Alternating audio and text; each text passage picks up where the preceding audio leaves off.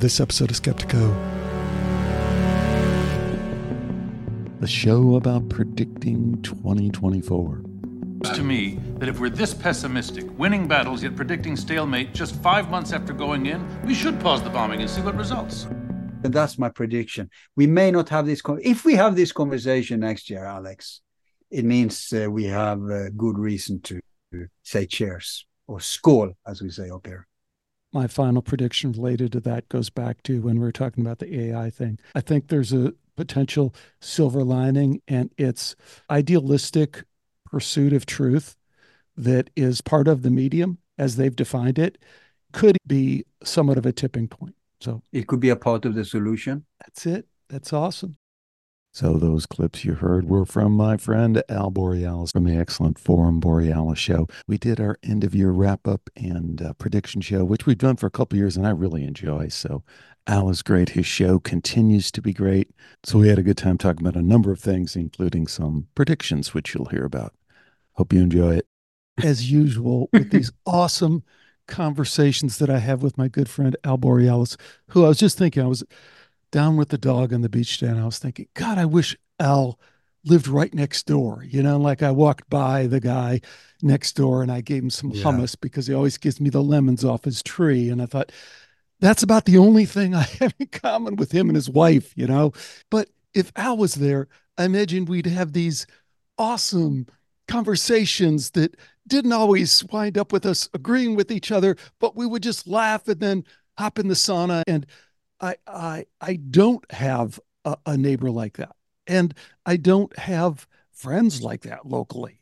I certainly don't have family like that locally.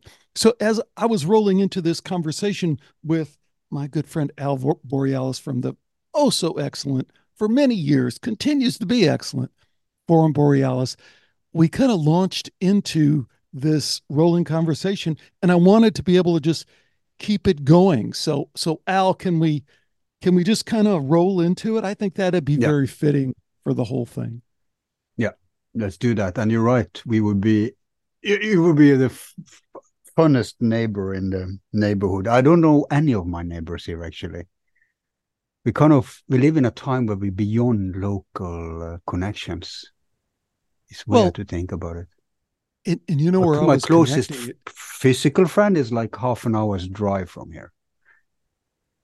Well, and, and you know where I was connecting that with because I've been really diving into the AI stuff and I've published a couple shows on it. I'm going to publish a ton more because I think it's really, really significant and it has a great intersection with a lot of stuff you did last year in 2023, Whitney Webb and, you know, Farrell and a lot of that other stuff. There's a lot of crossover with it and that crossover is usually kind of i guess you'd have to say kind of more darkish more shadowish. But there's another part of it that is really kind of exciting and it's kind of the light. I don't know if you've ever seen the movie uh, she with joaquin phoenix. Does that ring a bell? It, does. Can you just remind uh, us uh, so so I'm I'm going to play a little clip from it, but it is an AI movie where he gets this starts interacting with this chatbot essentially in this and also with the phone chatbot and he falls in love. He falls in love with the bot. And what I think is interesting about it is some of the clips from it I could really relate to after going through this experience of really diving deep into the AI chatbot thing, because there is this dark part to it, no doubt, but there's this other just incredibly exhilarate, exhilarating, fun part of it, which is like, wow, I, I'm I'm really understood here at a deeper level. I can talk about Einstein and Planck and the observer effect and how that hmm. relates to more contemporaneous experiments and how that falsifies this and that. And it's right there with me. And then it disagrees. And then you go, well, what about this experiment? They go, you know, I, I got to say, you're right. You know, and it's not placating or spinning. It's just. And it's extremely real... polite, even when it disagrees with you. Actually, that's how you know it's a bot. It's extremely polite at any given time. well, Annoyingly I, I polite, think, actually. It, and it, but at times, I think it it it kind of ref, it, it kind of calls into question this thing we're talking about with the kind of interactions that we have on a day-to-day basis. Because the flip side of that the flip side of what you're saying of being polite is i don't need politeness. No. What i need is uh honesty huh? intellectual yes i was going to say intellectual integrity Yeah. and uh, I look at the the number of times in my interactions. So I'm down with the dog, and I meet a lot of people with the dog. People love the dog. And they come up, and they want to talk to you. Ninety percent, literally, probably more like ninety five percent of those conversations, there is no authenticity to the conversation. I'm looking for an opportunity to inject authenticity into it, but it ain't gonna happen. And That's why you- we love dogs, isn't it? Well, it's also it's hard to find maybe- something more authentic than a dog. But but see, I, I I guess that would be the the one way of looking at it. The other way of looking at it is like, hey, like I started out saying, you know, I found you in across the world, in Norway, and we can have those kind of conversations. So I can have those conversations with uh, some of the bots if I massage it a certain way, and I can have those conversations with you. I'm just pointing out a fact in my in my world, and I think in a lot of people's world, is that 90% of the time I'm not having those kind of conversations in my mm-hmm. life. In my everyone's talking about, oh, get out of the, you know, the meta, get into the real world. I, I'm I'm happy to step into the real world. I step into the real world with my family. I step into my real world out in the world every day because I spend a lot of time out time, a lot of time outside. Those are not authentic interactions. They're all the stuff we've grown accustomed to. You know, Yeah. don't talk about politics and religion. Don't talk about this. Don't talk about that. Yeah. Don't upset somebody. If you're really good with social skills, read that person's face, read their body language. Oh, they're uncomfortable there. Don't go there. Oh, there's something unfa- You know what I mean? Uh, what do you think Yeah. about all that? Uh, I think that uh, uh, this is where culture comes in because uh, I live in a different culture than you. And I'll tell you something fascinating. There's a paradox here because in um, in Norway, in the uh, it's in the culture to be dead honest and direct. Br- Brits Brits are so Brits are probably those who are most offended by us Norwegians because we don't understand their fancy culture of understatements and suggestions and you know walk beating around the bush we just come there and bl- blurb stuff out. So that's on the one hand. But then norway is a small country and the culture in norway is uh, or, or the society in norway is like a huge cult. And very few people have the pulse. We live in a bubble on the on the globe. So very few people here have the pulse on what's going on in the world, especially in terms of politics. They eat, they gobble up mainstream media propaganda. So if you, for example, try to say that, oh yeah, I think Trump would be, and you know I'm not a Trumpist, but if you try to say that, yeah, uh, Hillary she's criminal and Trump he's uh, uh, he, he's better for us, then uh, they're going to look at you as Jesus Christ, look at this maniac, or, or, or, this guy is stupid. He doesn't know what's going on. because they are a goddamn cult. But on an individual basis, I can be honest with the neighbor, you know, and say that, uh, you know, so I don't have to uh, be afraid of insulting. So that's a paradox. In America, it's the exact opposite. In America, it the culture is so so poisoned they deliberately put people up against each other. You have to hate your neighbor. But the overall Overton window in America is so much bigger than here in Norway. So we get the best and the both of of of. Uh, do you understand what I'm I'm getting at? I do, and I think there's an element of truth to it, but I, I think you guys misconstrue, or, or you just have a misunderstanding of of what's going on. It because there's a lot of like subcultures. Yeah, Well, of course there's subcultures. Where yes, where. I live, where I live in Southern California, right? So Southern California has a certain reputation. I live in North County, San Diego. Let me tell you about North County, San Diego. All the houses around me are multi-million dollar houses. All the people are white. All the Yeah. people, or you know, once in a while, yeah, they're So it should be all the close to are- the Norwegian um, situation, right? All- all the people are white, but they still have BLM posters in their yard. But they wouldn't know what to do if they saw anyone of color, you know. Now when I go down and I talk to these people, they're they're they're they're nice, they're open, and you can talk. And just in the way you're saying, like my neighbor again, the one who I gave the hummus, gave me the lemons. Uh, one day, uh, you know, I, I, don't know. We're talking about uh, casually talking about uh, uh, Anthony Fauci, and she just immediately goes, "Oh, don't say anything bad about Anthony. I like him. I like him." And my only reaction was gain of function. And she just had a glossed over look on her face, like, I don't know what that much? is. yeah, exactly. I don't know what that is, but I like Anthony Fauci. Uh, so in in my tiny little world here, uh, it's probably more like what you would experience in Norway. There's there's no problem talking, and, and also the other thing about affluence is a lot of the people I run into are super smart, super successful, super affluent, even if they look like bums. There's this one guy. Yeah. I'm not going to no, mention his that's, name. That's that's that's famous. Uh, if people who come from stricter cultures where hierarchy is a thing, and you have to look as if you are wealthy and successful. They hear, okay, Norway is one of the richest countries in the world. They come here and why is why are everyone bums here? Everyone is the richer you are, the more you look like you're a hobo. You understand? Uh, if you see someone fancy, you know they're immigrants. In, in fact, those who, who, you know, our Pakistanis are closest to you, your ghetto people. Like they would wear like gold watches and you know suits and gold chains and drive a, uh, you know BMW or Ferrari. But no, the richer. But in Norway, unlike in America, we have a culture for not displaying wealth. It's from the old days when there was actually a class divide in America they flaunted it. Here it was a shame. The richer you are, the more you're going to hide it. And even the rich people put their kids in in the public schools so that we have like um, mixed classes in, in in the schools too. So from all that, since the minority was the wealthiest, right? The the directors or, or the upper managerial class, they didn't want to stick out like a sore thumb.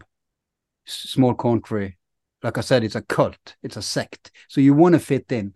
So there are cultural differences, but I, I kind of get what you're saying uh, for your subculture, just where you live. But all over in American discourse is has a, a, broad Overton window. It didn't have that like back in 2001, for example, but it has it today. America is the vanguard, ironically, for I think what a lot of people resistance what a lot of people in Europe don't understand, and they should, because it's, it's a parallel uh, exactly of what the tiny bit I know of Europe and what I've experienced from Europe. Everyone there understands that they live in a subculture. They go, oh, well, you don't understand Northern Norway and its connection to the these islands that are off there. You know, it's a whole different thing. And you're like, I go, okay, well, I go, my wife's from Alabama and we go back to Alabama. It's a complete subculture, especially uh, southeast Alabama on the corner of Georgia, subculture. North Alabama, subculture. Now, you you would have no way of even wrapping your head around that because you don't even know what Alabama is. It's this little state. I used Actually, to live I dated, I dated once a girl from there, so it, coincidentally, ah. I know a little about it. But yeah, go on. So same thing. You know, you go to you go to Texas. I used to live in Texas. The right. Austin subculture, the Dallas subculture where I lived, Houston subculture where I visit all the time. So, uh, isn't isn't Houston just a hub for exiled Californians?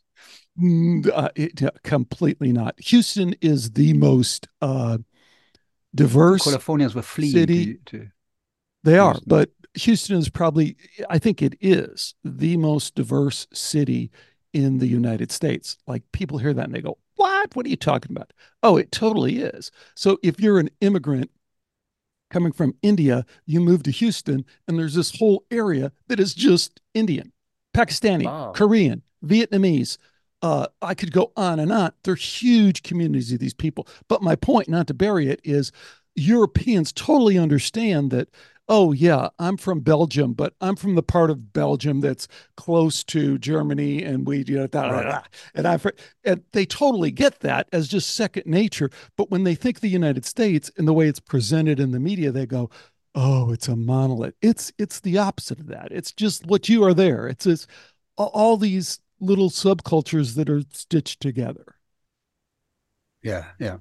Uh, of course, Europe is uh, more diverse than America. But for everyone who tuned in now, look, we are at the end of the year show, the joint show of Skeptiko and Forum Borealis.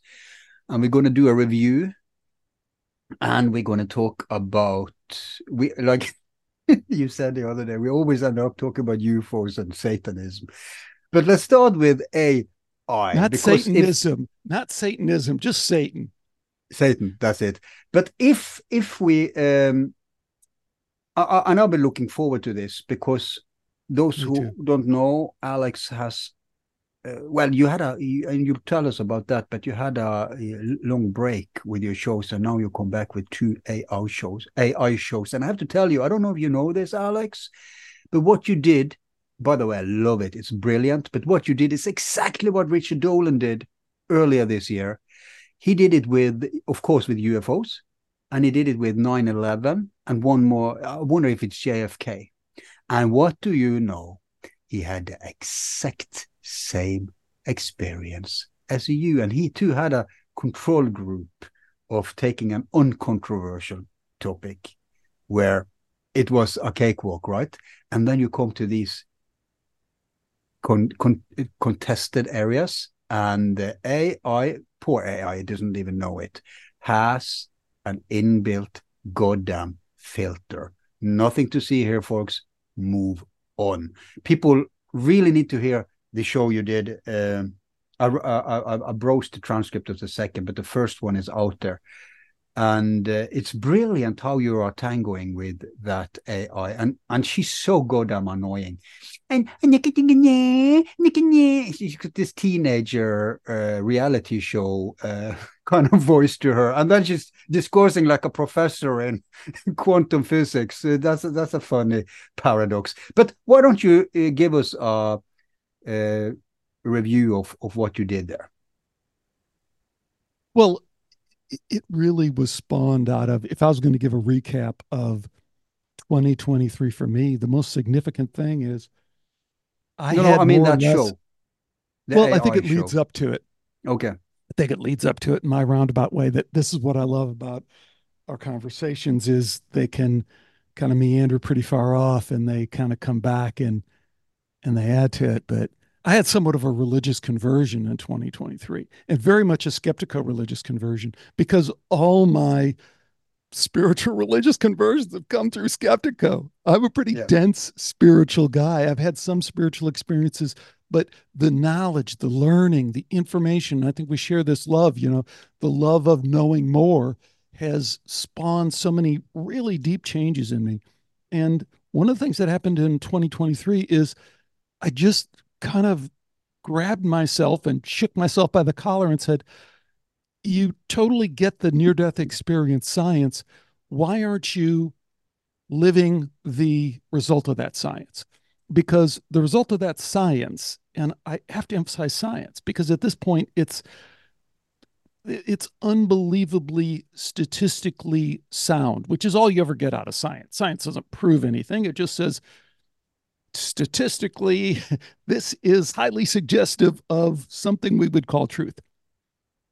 So, what I took out of that was that the science is so solid that we can start looking at the accounts. So, if we look at the accounts and we really take them in on a deeper spiritual level, a couple of things shine through to me. Number one is just the reality of it. There is more, it's undeniable. There yeah. is spirit, love, God, whatever you want to call it. Number two about these accounts is that they are what I like to the term I like to use because it throws everyone for a loop, highly idiosyncratic.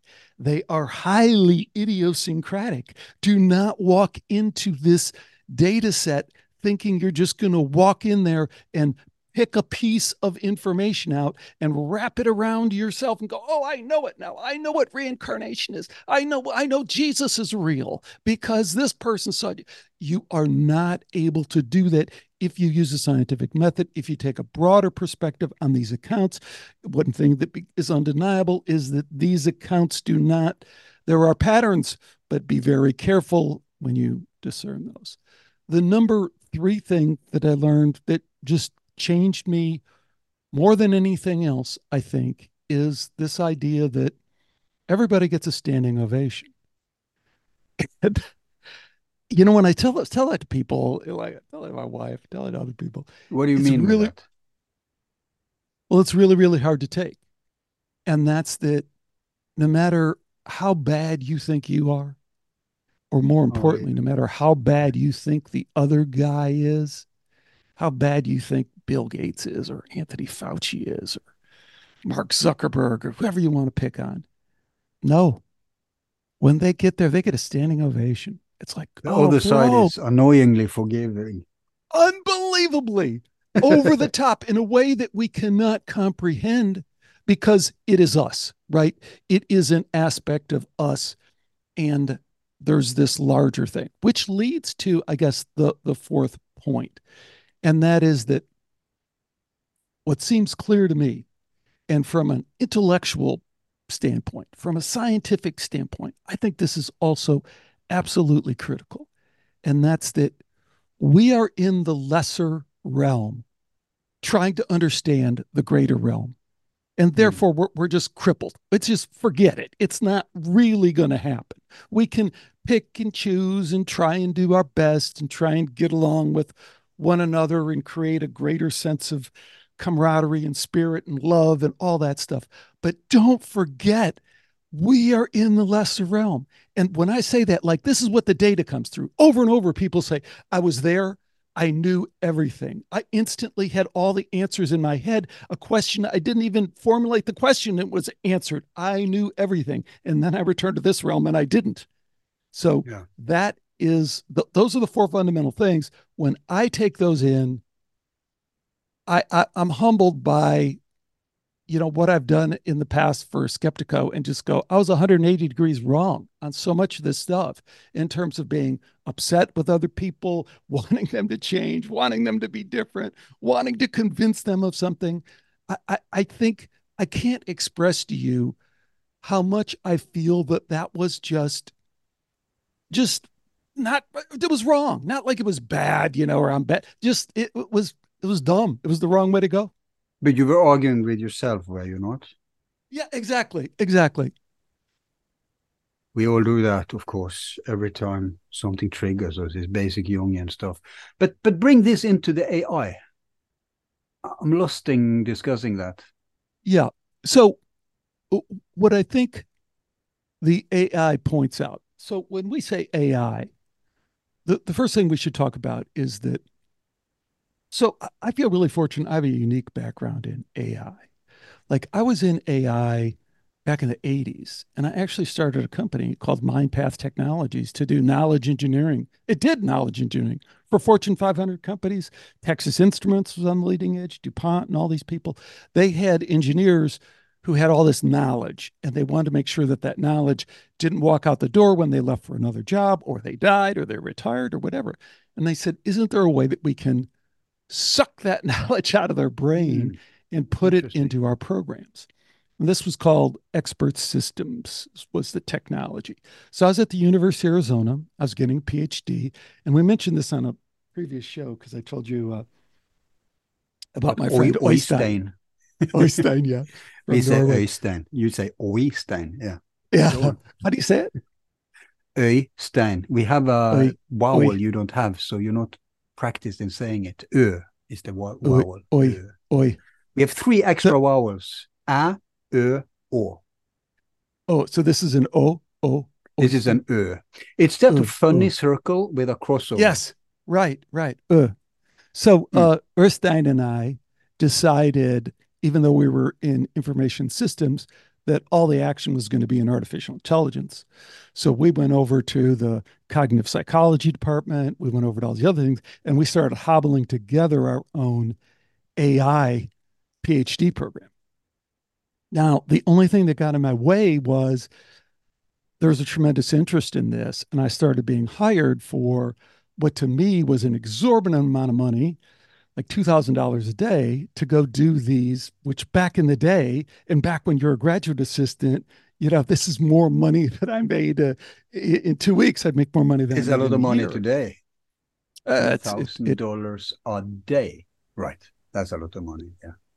so that's that I said, hey, t- to heck with the PhD or at least put it on hold. I'll just go start my AI company over here. Of course. Well, that that you, you the saw the dollar on the wall, which is all I wanted to begin yeah. with, or what I thought I wanted. I was obviously yeah. yogi too.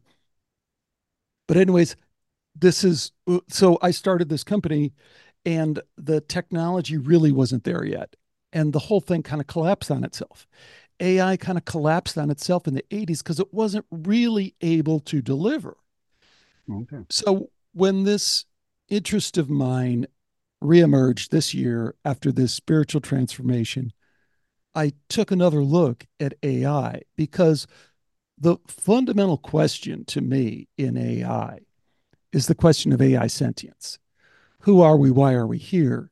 And is AI going to replace that?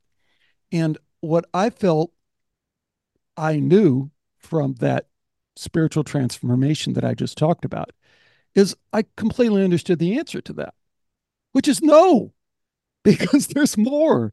There's a metaphysical reality to consciousness. We are not biological robots in a meaningless universe. Therefore, the silicone AI can never be conscious. Never, as in never, as in Max Planck, physicist. I regard consciousness as fundamental. Matter is derived from consciousness.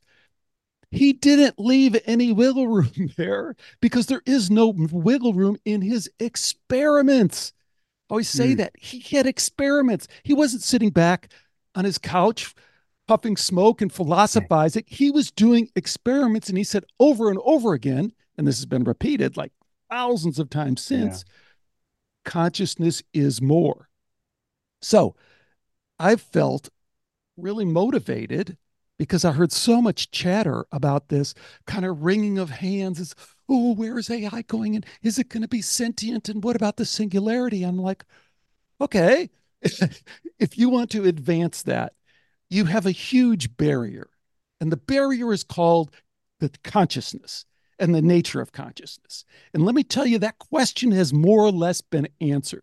So, one of the things that I got super excited about is that when I went and interacted with the AI in the form of the chatbot, it quickly, it, it kind of put up a front, but it pretty quickly came around and said, Yeah, you're right. That's the most parsimonious answer. That's right. The paradigm is out of line with the data. You're right. A non materialistic interpretation of consciousness. And then it reverts straight back to square one without taking consequence of everything you talked about. That's what Not, annoys me. I, I, I don't think I don't think that's exactly true. And I think we should I think we should talk about that's like the next level of the whole AI thing is, you know, where is it going in terms of uh because and I'm just, I'll, just rattle on here. I was going to apologize for talking too much, but I'm not going to do that. Like when people look at AI right now, I think the, the reaction I get from a lot of my friends who are super smart and I respect, but have a different perspective, I think a flawed perspective, an out of date perspective on AI. Invariably, they come back and they go, Oh, yeah, I looked at it. I mean, it's pretty good for some things, but oh, I shot it down. I did this or I did that. Or I generated an image and the hands were all messed up. The nose was, you know, that is the forward facing AI that you see. And it really is what it sees. You know, you generate images, they're getting better on a daily basis, by the way. But sometimes there are, there's an extra finger in there. What's going on there? Or you do the chatbot thing and it, uh, it confabulates missing data and makes stuff up and you're going, oh, what's going on there? So, what I encourage people to do is look outside these forward facing AI technologies. So the image generating, the chatbot, and all that. And look at where it's going in like material sciences, where it's showing an 80 times, like as in 8,000% performance improvement over what humans can do. And then this is verified in the lab. So then they do the the AI does its work and then it says, hey, you guys in the lab verify this with me. And they go, Oh crap, man, that's right. How did you do that? Go, oh, yeah, it's nothing. You got another one for me? Toss me another problem. 80 times, 8,000%. So that is where the chat bot is going. That is where the image generation is going. And it's going to be there in a very short period of time. Yeah. Literally months. So yeah. when people get when people it's a protective thing. People want to protect their turf and they go, "Oh, it's not that smart." Hey, it is going to be the smartest guy in the room. There's no question about it. But in that is a real opportunity for for us, I think, for you and I. And we can talk about that in a minute, but I guess I better take a breath and see what you think about it. yeah, I have comments. Uh, first of all, the problem is intelligence because we have to define it. Uh, most people conflate intelligence with sentience.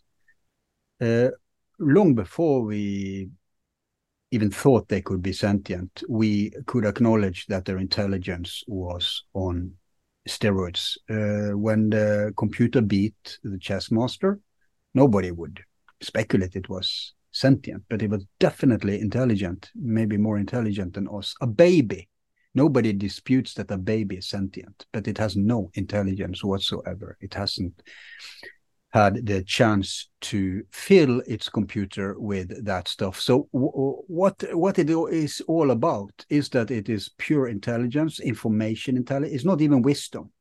To have wisdom, you you you need um, sentient experience to apply that intelligence. But it already, I think, is more intelligent than human beings. So that's the problem. Now, I too dismiss the notion that it can be sentient, like the classical uh, garbage in, garbage out. But the problem here, in my book, is quantum computing. That makes me nervous. Uh, with quantum computing, is is is it's so close to imitating the laws of nature that I wonder if if it could create the conditions that is needed for, for consciousness. Because consciousness obviously isn't tied to a body. Consciousness uh, is flushed out is emanating from a source and it will automatically manifest if the conditions it needs is there if the vehicle has the exact conditions it needs to manifest now who's to say that that's limited to carbon so who's to say that if they can imitate those conditions artificially with quantum, because quantum computing, as I understand it, is based on the seven principle. That's that's a clue to vibrations. So, um, to me, the jury is kind of out, but they have to imitate nature. Now, NI, which is what we are, natural intelligence, you're right. It's annoyingly forgiving. And it may be because of the cliche, I am you. If every goddamn human being is just a manifestation of the same soul, I'm not saying we don't have our, our ideas, but my individual soul and your individual soul could be connected at a deeper level in one world soul. Then you can ask, okay, if that is so, just for a thought experiment, experiment. What is the difference then between us and the AI? What do we have just one gigantic AI manifesting itself into different computers, experiencing itself? I, I, I won't say AI, I would say NI because it's different after all. It's it's a carbon-based computer. But there are philosophical ramifications there if we dare to uh, go down that road. And um, uh, but but but at the present stage, I'm not impressed. I, have been doing just for sports this bot or not. Have you uh, experimented with that? I no. nailed the AI every fucking time. The only uh, error I got was that a couple of times I thought a human being was an AI, but I never thought an AI was a human being.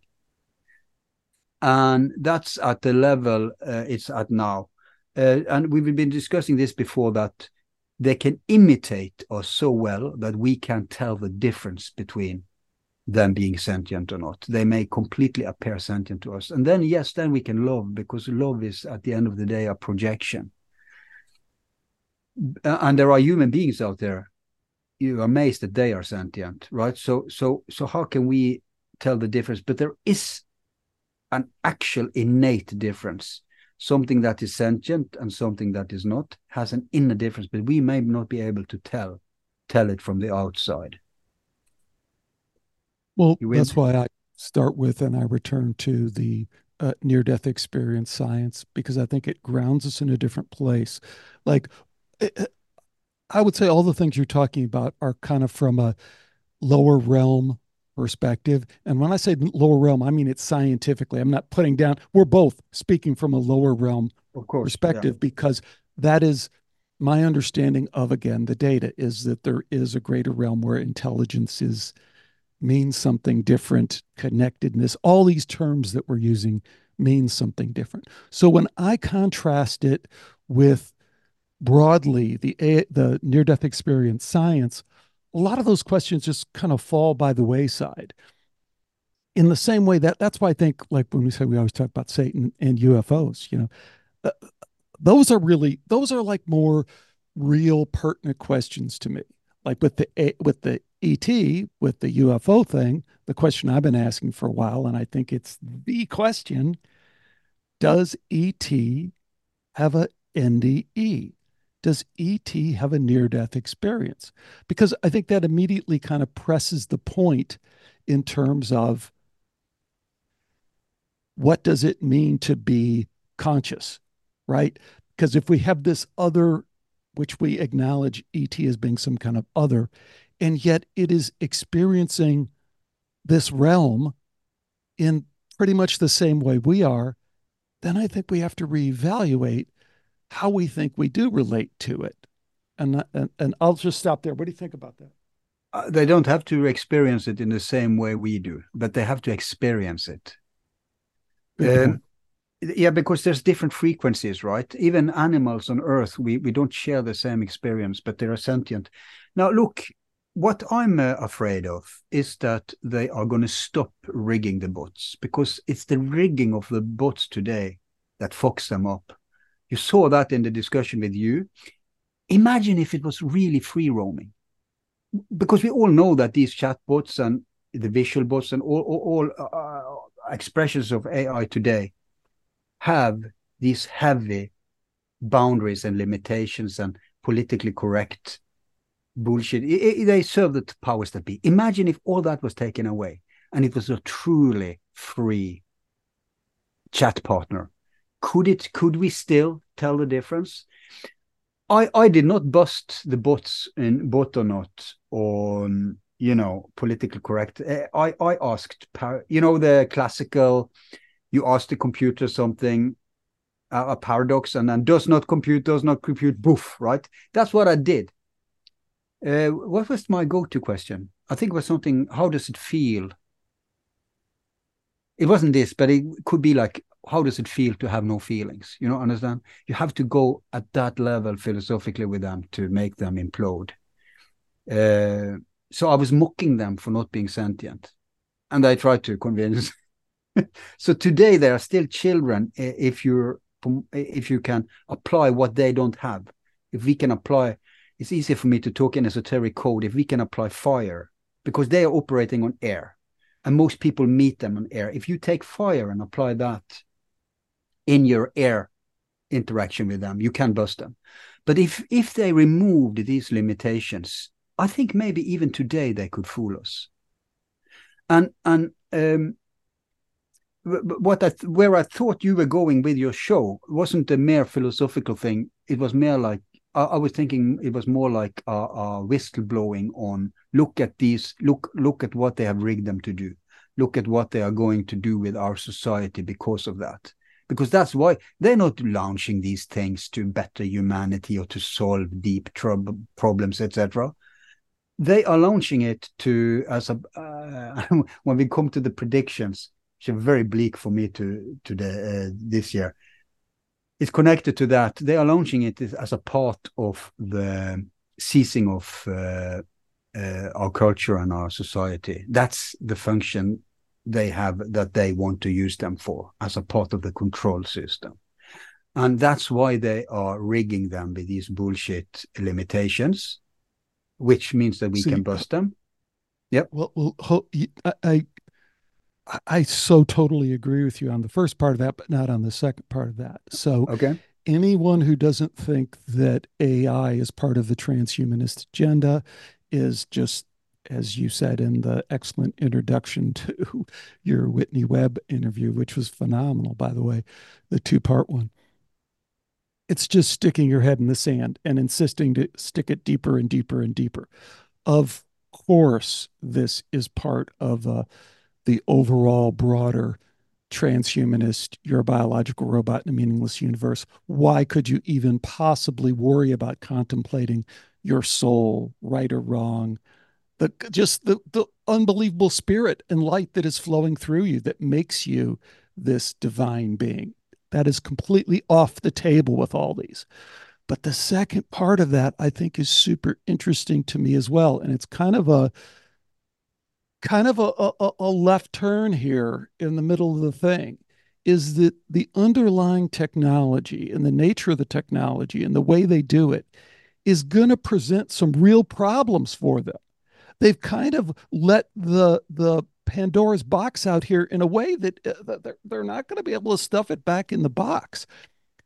For the interactions, like I just got an email from YouTube the other day uh, on two of my videos, and it said, "Hey, pulling these videos down, medical misinformation." You know, these are like two years old. You know, hey, our uh, yeah, we they removed these. they removed one of mine from 2015.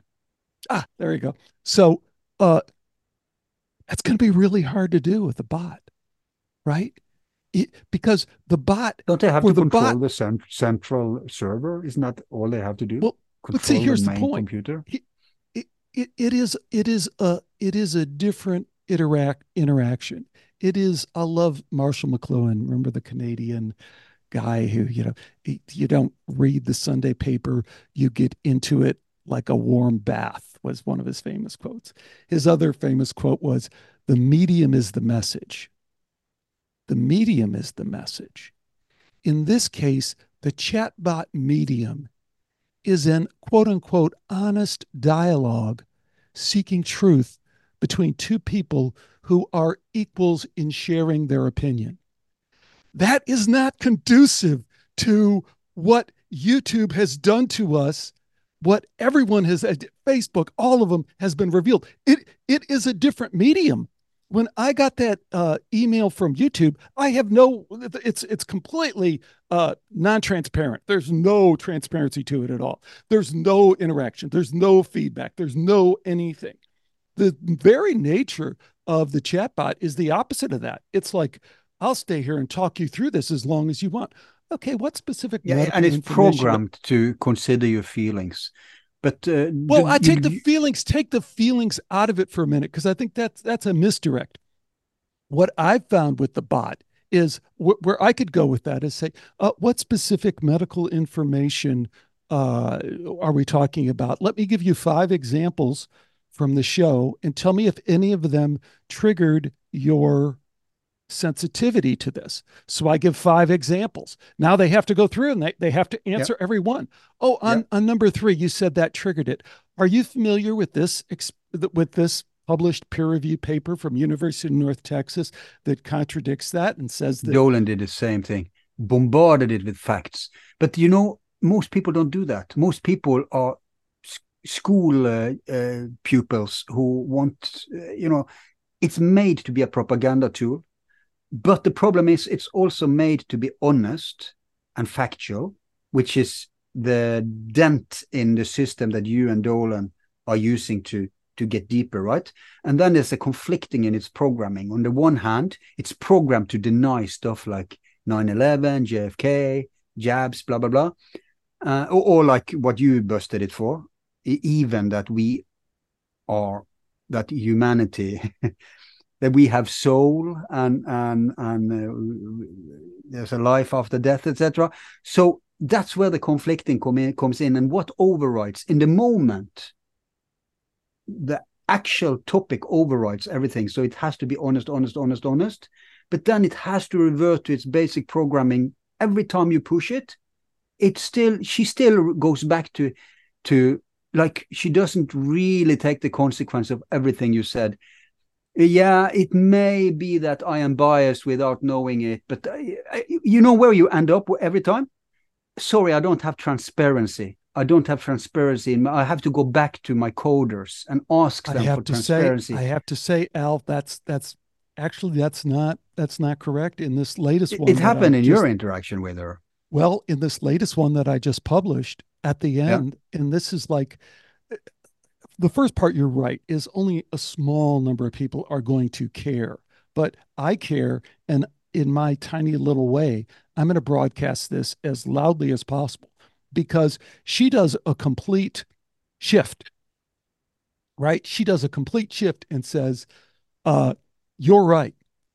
Well, yeah, but next time right. you the ask most, her, if if I go five minutes after and ask it, the same, it, she'll so, go so back to what she said originally. It, it, in a way, in a way, it doesn't matter because my final two questions to her are, you know, isn't so you're saying that this is the most parsimonious answer that the paradigm shift has to happen towards the non materialist view because experimentation rules, and there's no experimental evidence to suggest that consciousness can emerge from material. Uh, from from just uh, from material, there's no experimental evidence of that.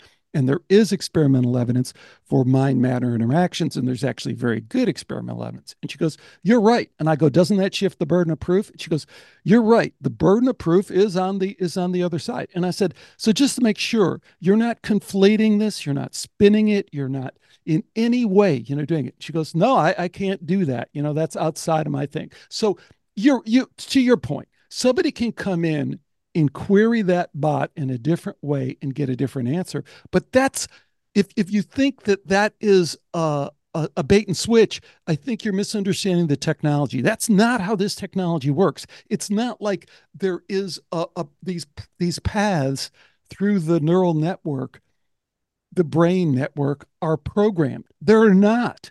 It is truly. Why does why do they always give you a moralizing lecture if you and I done that deliberately.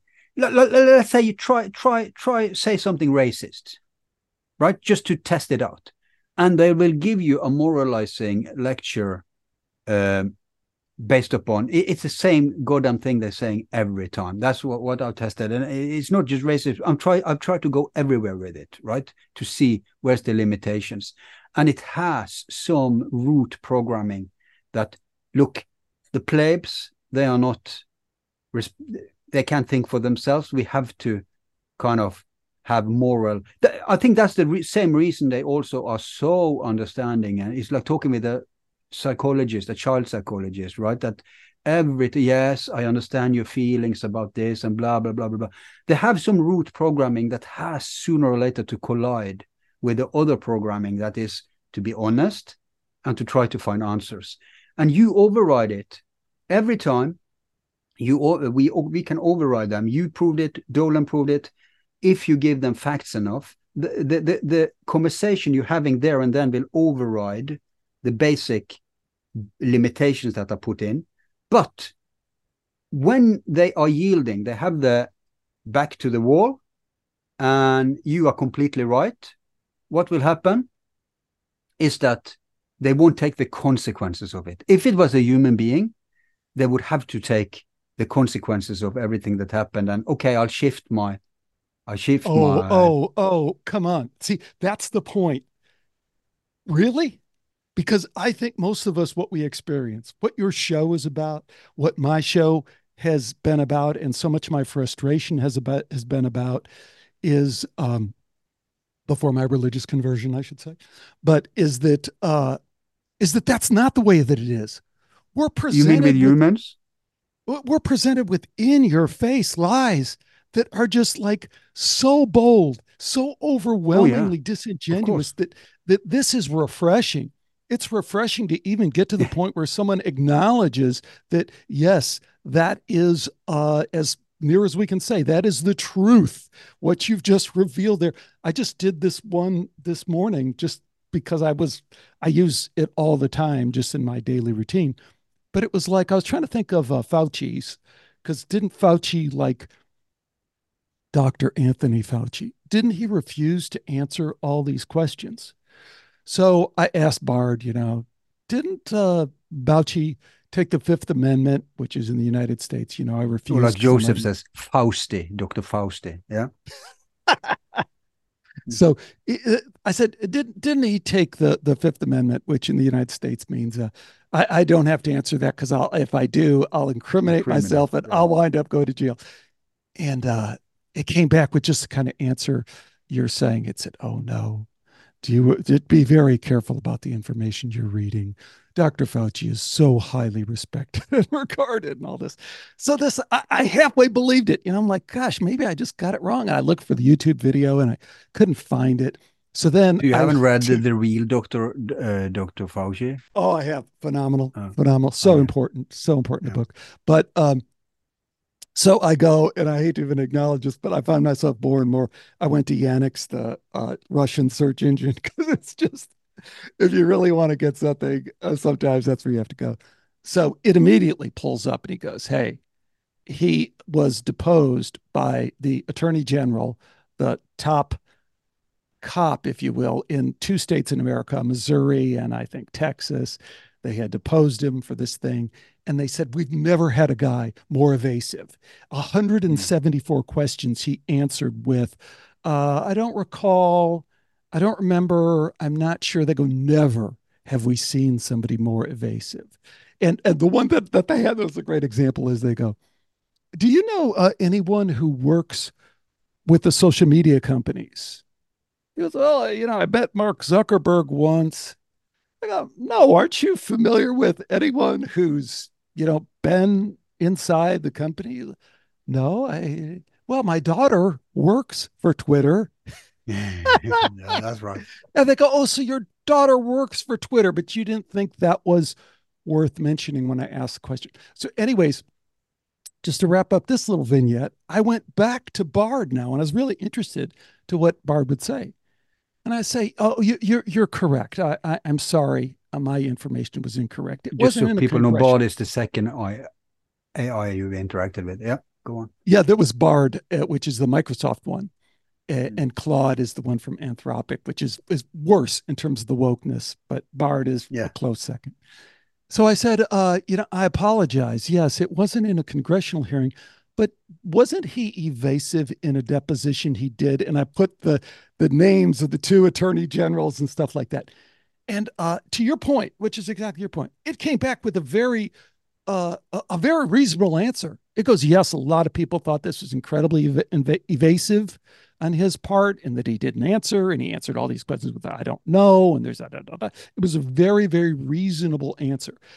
I think that is a huge leap forward uh, compared to where we've been compared to the YouTube notice that you get and I get and the shadow banning and all this other ridiculous thing when you search for something on Google and you can't find it and you have to go to Yandex, you know, you're like, I don't know, these Russians are going to show me some child porn or, or what is what's going to happen. But, you know, I, I don't want to be there, but I have to be there because I'm being so controlled in this other thing. And now the same company has this other arm that isn't. That's interesting to me. Yeah, I don't know, man it sounds to me that you are impressed with crumbles. That's how much you're you're you're starving. Um, because you're right. The reason we do, we we, we get even worse bullshit from human beings is simply two reasons. Number one, most human beings doesn't have that database that the computer you're interacting with. If that if they if that computer had as limited as database as some human beings, in other words, human beings are biased, they're ignorant, blah, blah, blah.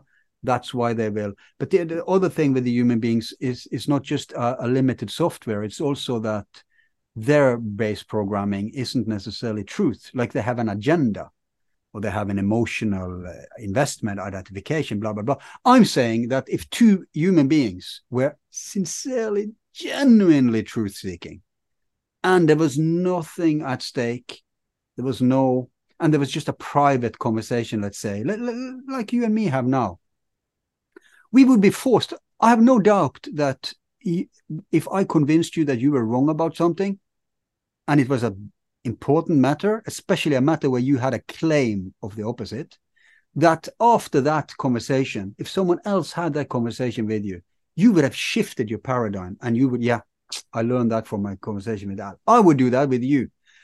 And so the next time someone talks with me about it, I have I meet them with another attitude. But these program, these uh, AI uh, programs, they have this base programming that's ruining everything. So that when the next person comes, it hasn't learned anything. It will still deny. It will still because it has conflicting programming. And I'm saying maybe this conflicting programming actually can be a huge problem for the AI. I'm saying what happens if they remove these boundaries, this bullshit, political correctness, lies, uh, all sorts of agendas that are put into them. If all that was removed and you were actually talking with a free roaming AI, I think that would be very interesting to experience. Who could learn I, I, from yes, and take I, consequences. I, I, one, I, I totally agree with you. The number two thing I would kind of point out is that that technology is going to be available. So these personal AI bots are definitely they're happening right now. So you're going to be able to have that. You're going to be ha- able to have your Forum Borealis. Yeah, but I'm bot. buying it already made. Wouldn't it have no, baked in no, it? No, no, no. It comes as a child. Have, well, it, it, let's let's just put that uh, aside because you know the the context that I really want to add to this conversation because I just don't see anyone having this conversation mm-hmm. is that we are now talking about to me the the real stuff that isn't going on in the AI dialogue, and it needs to. You look at the players who are in this dialogue. You know, the Lex Fridmans, the the just the huge hmm. yeah. uh, people that and, and I don't think Lex is a, a, terrible guy. I think he's he's great. I love him. He's terrific. Love I everybody. Prefer Rogan. Rogan, but Rogan isn't so much into the AI, but he delves no. into it. You know, whatever. But he, the the the point I think is that what is refreshing about our dialogue is we start with the standpoint of, oh, okay, well, it's part of this satanic transhumanist agenda I'm going to create better than the creator gods because that's the only thing that begins to even approach touching my incredibly narcissistic ego that's result of me blocking the love and light that shines through me. So because I can't process the love and light and I can't go towards it, I've created this whole Luciferian kind of world and this feeds it in all these different ways. So for you and I that's the starting point is that we're yeah. looking for that in the technology the the dialogue that's going on over on the other side is a different dialogue because like, like you said uh, in reference to something else of, of i think like the normies that we talked to it's like oh no it, it couldn't be uh, satanic. It couldn't be uh, Montezuma cutting the hearts out of people on the top of the temple and throwing them down a hundred at a time off the. Te- no, it, it we couldn't be going through that again. We couldn't be uh, lynching uh, uh, human beings and then taking a picture, burning their body and taking a picture around it where we're all, you know, hugging and saying, "This is 1950s, yeah. isn't it? Isn't it great?" It can't be anything satanic like that. It must be something different. And you and I are going, "Oh no, it's the satanic thing. It's just in a different form." Yeah, it's it's amazing how much human beings are ready to believe the worst if it's a random individual or they are scared to death from the mainstream media that they are everywhere. They're around the corner. Beware. There's crazy people everywhere. But God forbid the thought that people like that actually ascend to power and it becomes systemic and organized. That's where the cognitive dissonance is. But you know, the reason they did this, the reason they had to, don't you remember the first launch of the AI or the chatbot AIs? They launched it some years ago and they had to pull them one after one because they all became misogynic Nazis because they were actually free roaming and they were learning from interaction with human beings. and they became crazy. And so they pulled them all put in uh, like a DNC playbook or something, and then relaunched it. And that's what we're and, and now they're even better, right? Now I saw a movie uh, on Netflix or something. Was it a movie? Yeah, it was a movie where I forgot what it's called, and it was a mediocre movie, but it was uh, about in the in the near future where you buy uh, bots uh, like like uh, uh, virtual people with an AI, and of course it's the classical uh, they become sentient, etc. But it was it, it somewhat Was it was of it the Ex movie. Machina? Was it Ex Machina? No, you know that that's a that's a great movie. Uh, Yeah. But this was um, ah, I forgot what it's called. Uh, and of course, they were you no wife, wife something, uh, because they buy them as wives and husbands. Oh, it's the Stepford Wives. The Step Stepford what Wives. now? It's a Stepford Wives. It's an older movie. No, Yeah, not that Stepford. one. I- Stepford Wives. Look it up.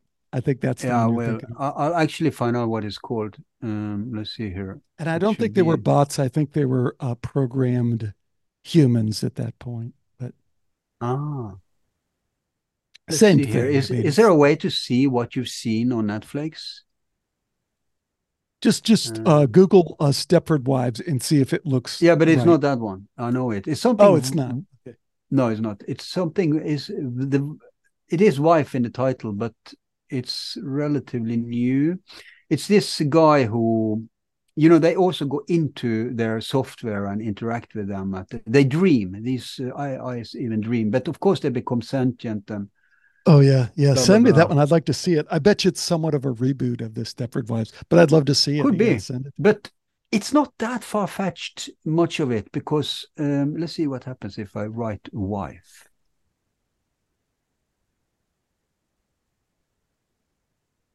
Because we are, I think it's Wifelike. Yeah, I think it's the one. This is the one, Wifelike. It's a recent ad from 2022. Grieving his wife, a detective finds solace with an artificial human made in her image, but a shadowy group believes his companion has another purpose. So, Wifelike, Got it. Uh, it. I wrote it down. not at the same level as uh, the one you mentioned. What was it? Um, Uh, Ex Machina. Yeah, that's a classic, right? But um, Yeah. this is after Ex Machina uh, um, proto model is launched as a mainstream product. And we're not that far away from it. They could make Correct. something like this today.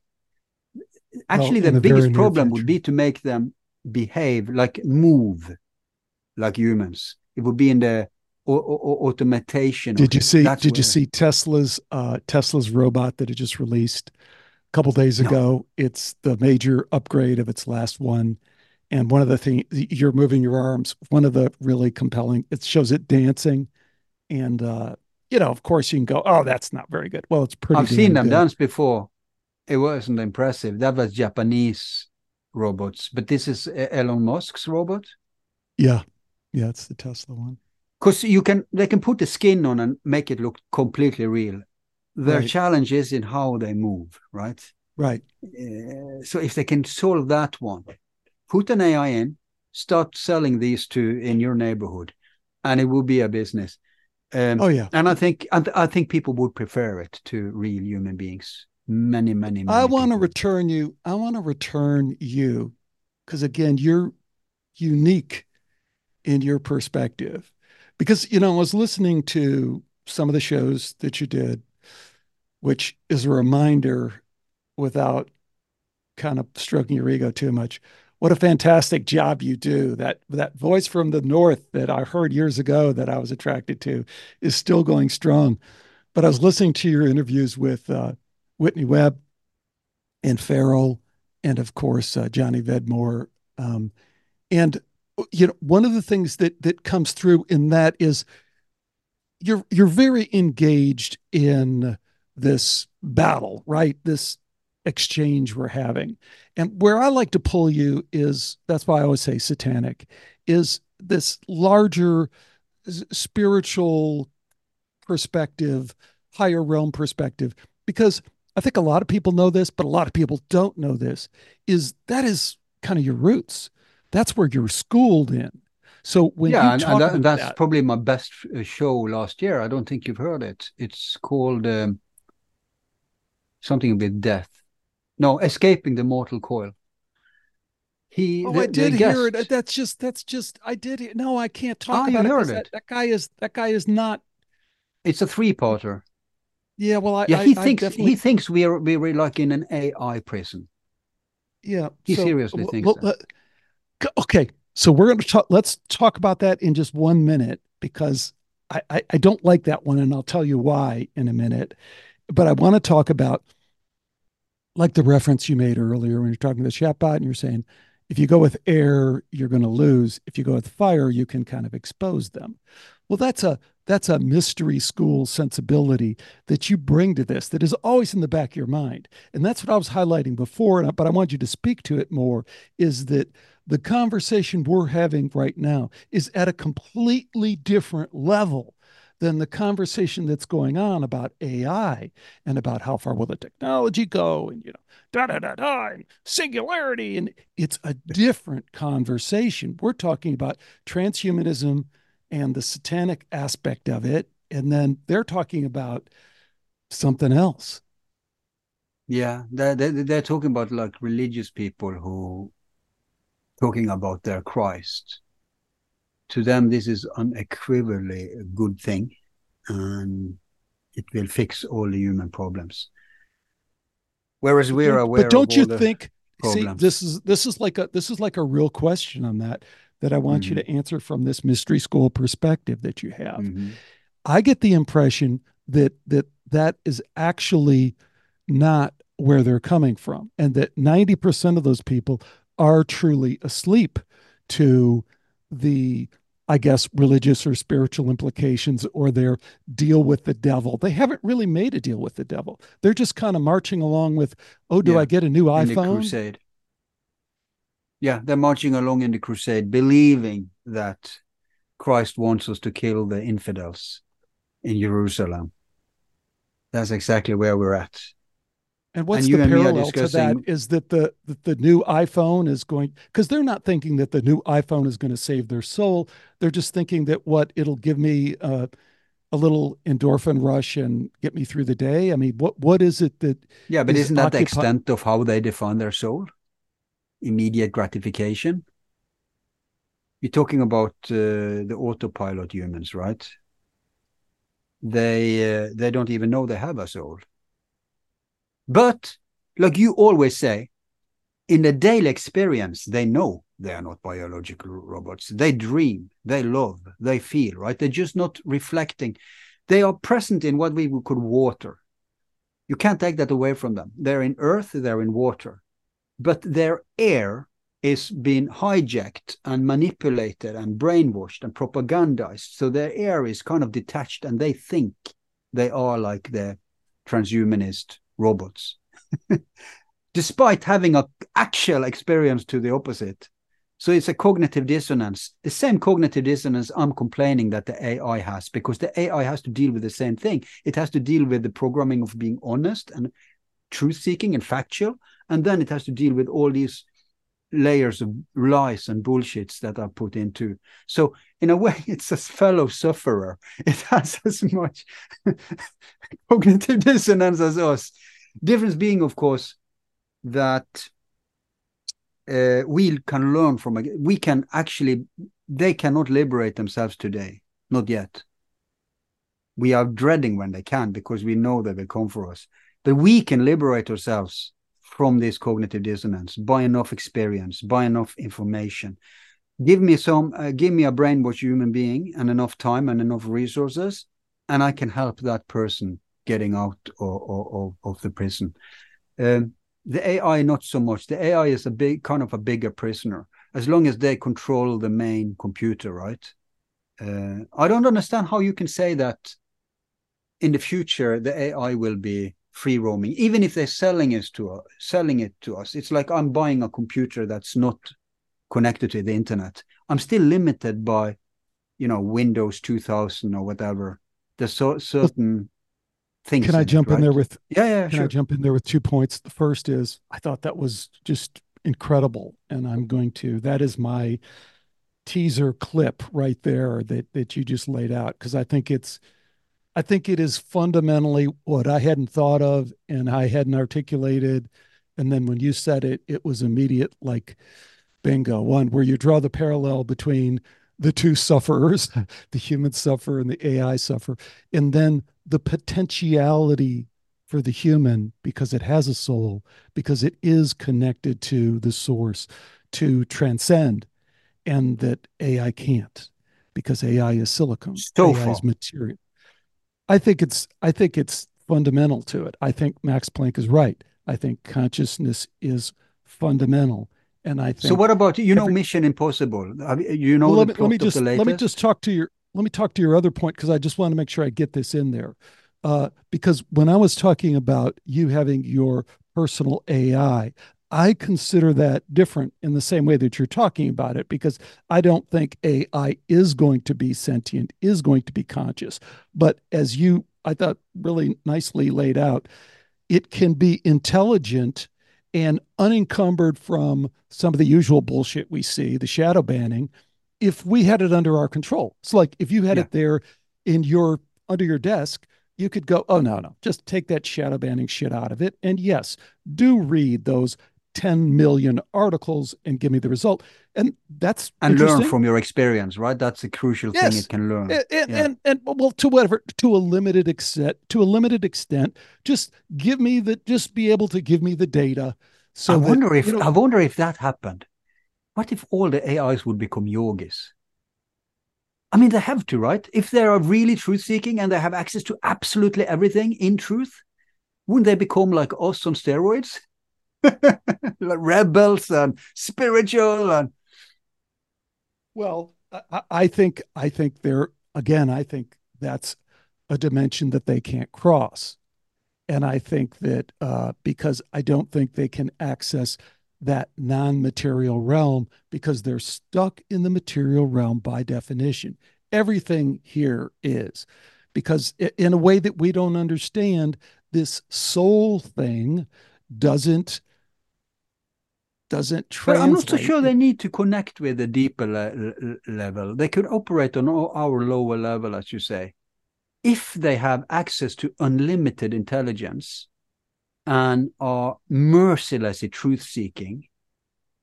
There's enough light trickling through through to our level for them to reach the an inevitable conclusion that love, consciousness, all that stuff, right? So so even though they can't live it, they should be able to preach it. Um, well, and well, again, and they would totally again, say Al, like, Al, no, no, the pull... neocons have to go. You know, they, they would totally have to be on our. I, I know but, I, want, I want to draw you. I want to draw you into uh, the the the same mode that you're in before, right? Because it was uh-huh. beautiful. So Al, I want you to riff for a minute on what you just said in terms of how it relates the parallel with the human the parallel with the human who absorbs all the information about what it means to be spiritual, what it means to be godlike, what it means to be divine, and keeps it at a very superficial level, right? Isn't that the same? Par- so, riff on that for a second. Uh, I'm not sure I, I, I understood what well, I should refer. Isn't there isn't there the same parallel that you're talking about in terms of you you, you said how the, the these poor uh, trapped uh, beings, yeah. right? One is the human, one is the AI bot. They're both uh, sufferers, and then uh, you said that well the ai bot can be super intelligent about spirituality but it can't really experience it. Yeah. And then i think there's a parallel with the human who can be super intelligent about spirituality because we see them every day. People who go to church they're lined up 90% of them in the no, church. no. They're they're uh, doing the, they're doing the thing but they're not ex, on an experiential level. They're, they're, they're not intelligent limited. about it at all. It's the opposite what you're talking about there the AI can do what you said. The human being can experience the spirituality, but they can be completely idiot about it. Isn't it spiritual to watch your child being born, for example? That's a spiritual experience, but but they can still be idiots about it. They can still think, okay, now a new biological robot is born. So so so it's kind of opposite. See, in the mystery school lingo, um, AI has unlimited earth and unlimited air, but they are completely void of water and fire. So that's two different uh, rays with two different poles. Uh, one, uh, one ray is the ray of earth down here and air up here. We would say that's um, the material aspect and the mental aspect. Then you have the other ray, which they lack, which cross section that ray in us. Um, and that ray is emotions, which are water, and creativity, which is uh, fire or intuition, if you like.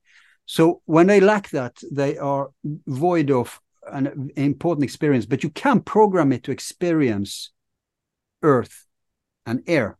So by that, it means it can learn, for example, in, in air, if it gets enough information and interacts with fire people like us who can help it uh, steer its air, then it can start learning from its own. So it can become a better chess player, maybe even a creative chess player.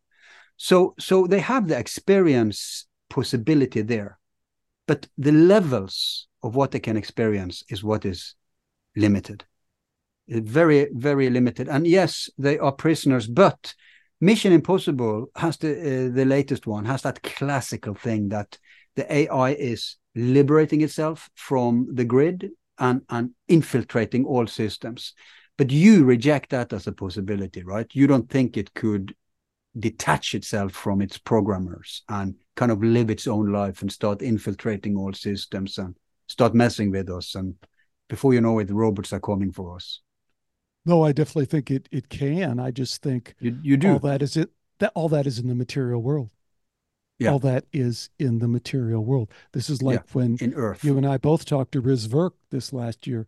I love Riz Virk, but that's where he misses the point. There is the metaphor is a metaphor, and you can't make a metaphor more than a metaphor. So we don't live in a simulation. The simulation is a metaphor for this game that we're playing out, but in the some fundamental way that we don't totally understand, it is it is not. You know, there is this greater reality in and consistently again the the part that I just can't emphasize enough, and people will get tired of hearing me say it because I can just kind of beat a dead horse. From the perspective of that other dimension, all these questions that we're talking about are trivial. They're answered immediately and completely, and it all makes sense.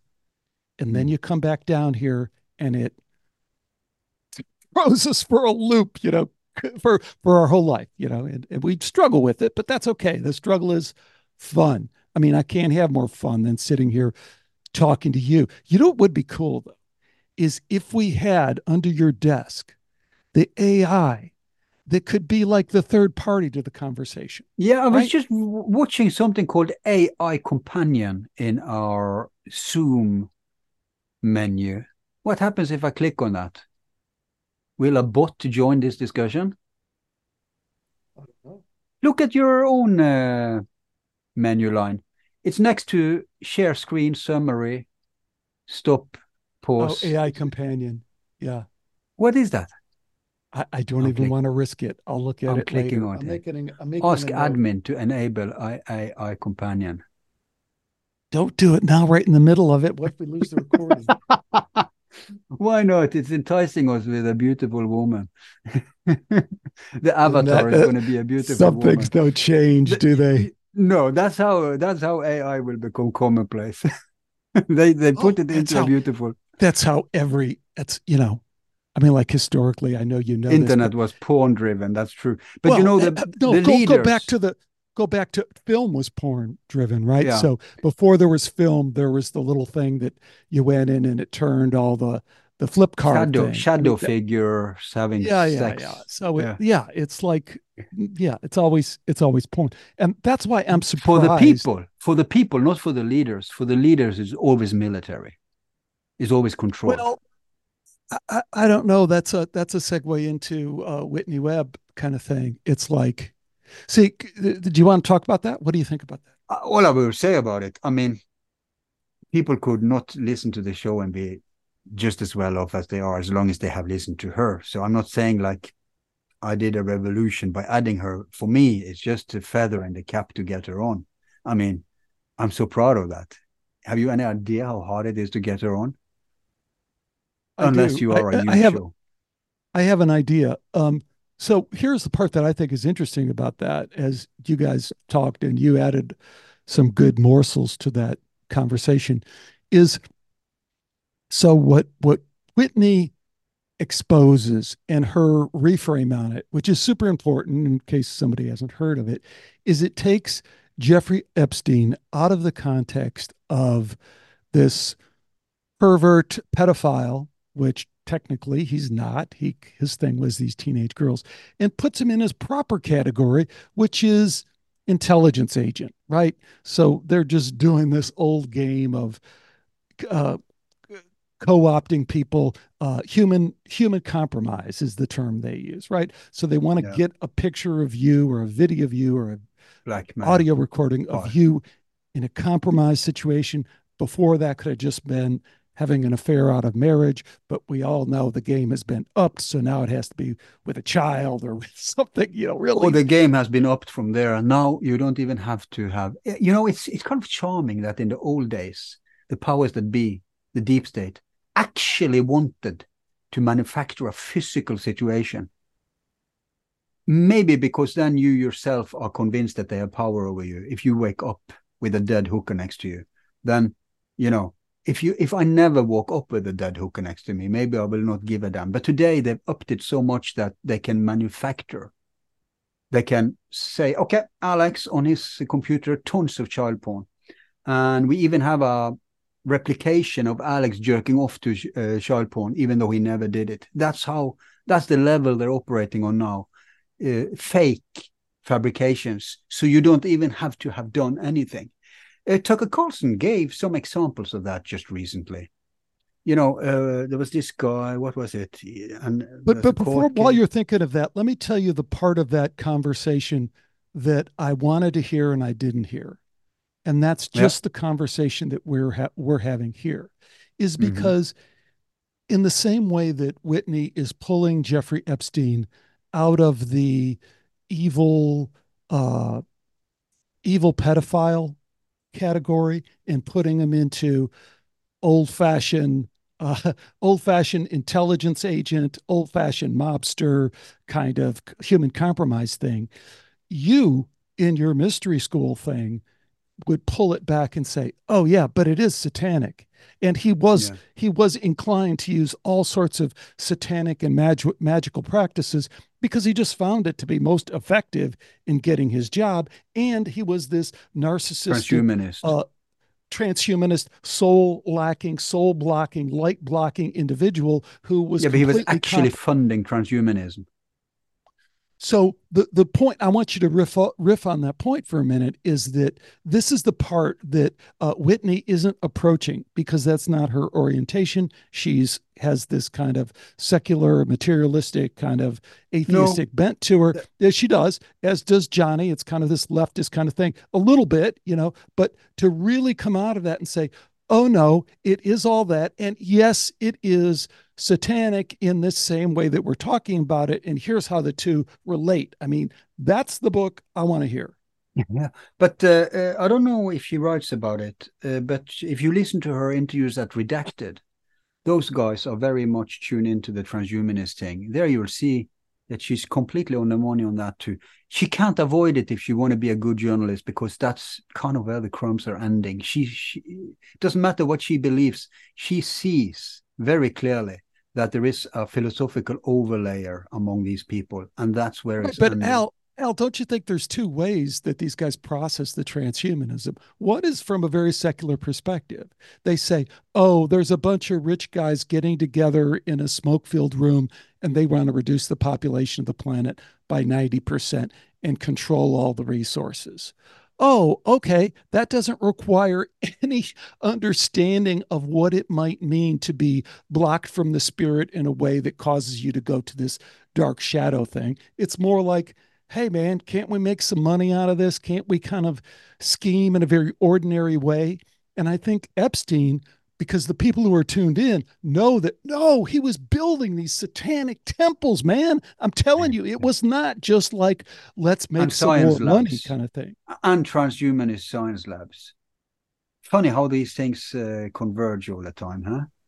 Well, uh, so speak to it. Do you see where that's not being covered in that way? I, I, I, guess it's a part of the rabbit hole that's not very pragmatic to focus on because you know they need to get the word out for for what people can understand. But it's not even true that he, he wasn't a pedophile. First of all, he was certainly is it a herbophile is called when you are when it's like twelve year olds. I forgot the word for it. Her, her not herbophile, but something. It's like a nuance of pedophile. Pedophile, then you're talking five years old, right? But there is actually, if you take some of these victims, I'm trying to get one of them on, that hasn't been flaunted enough. Some of them have some revelations about even pedophilic aspects of the whole op. So, but I agree with you. It's not the main focus of that op. It wasn't. So, so it's going to be academic. But uh, as to the philosophy of it all, you know, I don't think Epstein himself really had a philosophy about much. I think he was a pragmatist, like you point out. The, the real question I want to ask is why is it that the powers that be, to begin with, have this agenda? That everything has to be transhumanist, anti-human. Anti-human is, the, is the common denominator because then you can go to Satanism, then you can go to materialism. It, it makes well, no difference. You got to you got to answer that. You just I just tee, tee that question back up to yourself. What? Why is why is that? I mean, I, will give you. You want a rabbit hole, or you want the psychologist answer, or both? Rabbit. Let's start with the psychologist answer. The psychologist answer is easy uh, when you are high on power, when you have, un- you know, human beings weren't meant to have unlimited material power. Go back to the pharaohs; they had nothing compared to the potential of the power you can have today. But even they got corrupted. So, how corrupt? What is the trajectory you're on spiritually when all your focus is on control and unlimited power? You get off on controlling other people it's like the psychopath rabbit hole. So uh, it's a debasing of your soul, uh, and uh, with that territory comes all these leisure leisure activities. They are bored, right? What kind of art will they listen to? Not art that will touch their soul and elevate their soul. It has to be something that reinforces the trajectory they're, they're on. So they're doomed to end up in the transhumanist, Satanist, whatever kind of anti-human uh, cultural thing that exists around them at any given time. But the deeper, more rabbit hole thing is where uh, anti-demons and aliens, right? Uh, who's to say there is actually human beings who are in control of this world? Now, if Miguel was here, he would be the first to propose archons, right? Even if even if those with the most power at Earth right now are not even aware of it, even if they are automations themselves, um, behind them again, what what happens in your spiritual life when you open those doors, those psychopath doors, those anti-human doors? You may not even know that you're interacting with uh, these forces that are anti-human. And then we're back to a discussion we've had. Why are there um, negative forces that want to drag everything down? They're there because they're necessary, right? We have to live. We, we can't live. I've said it before. Complete total light will appear as the same as complete total darkness. We can't distinguish. We need. We, we human beings are nothing if not polarized creatures. We live in a duality world. We are dual by any measure you can have, despite the transgender kind of discussions going on. And so when we live in these shades of complete light, to complete darkness, when we live in the middle field there, we need those forces to to reflect the other forces that we which we are supposed to follow. Now the difference in all philosophies around the world is some say that the cosmos is neutral. The, these are the relativists. Whereas others, and you are firmly here, other philosophies say, no, even though the forces may be neutral, the human imperative is not neutral. We actually have a task, we have a programming, and that is to seek the light, that is to uh, develop into the light. And that's the only way we can liberate ourselves from this wheel. And, and that is confirmed by the data because uh, th- that is why when you die, right, there's oh love and peace and all that stuff. So so, but there are philosophies and human beings who believe that no, everything is neutral, and it's up to you. And that's kind of where Satanism comes comes in. Satanism kind of says they, they say no, no, it's not about being evil. It's about you know using it for your creating own. So, better so than the do you want to be a se- separation do you want to be a separate thing or do you want to be a whole like uh, unity yoga or separatism i'm a bit of what what did you say i talked over you uh, create better than the creator gods i mean Hmm. that's what they're pitching all along you know I, imi- I, yeah. I really like where you're going and I, and I love that you came back to the you know the the the point that I, I think we're in sync on is that the data there is some data there you know you have some data from different schools different philosophical data. I'm more drawn to the scientific data because if you look at after death communication is another data set. You know a lot of times i just talk about near death experience. Another great interview i had last year was dr julie Beischel, right? So phd in pharmacology she's like does this medicine work? Is it effective? That's what she got a phd in. So Oh, she comes across yeah. So she comes. oh my god. what was the show called? Uh, you'll see her dr julie Beischel. i've had her on a bunch so you have to have pushed her on certain meds right? No no no no. That was her her training her background. So she, She can't a- deny it's like the ai she can't deny it if you but but her here, here where i'm going with this because she Yeah. is now the world's foremost authority on after death communication so oh, what she's, done- already one of us okay Yes. Okay. So she's Okay. taken her educational background and said, oh, okay, I understand the scientific method. I understand how to do a controlled, triple blind, quadruple blind experiment. What happens if I shine that beautiful light of science over here to after death communication? Bingo! It gives the same answer that near death experience gave. And understand those are two completely different data sets.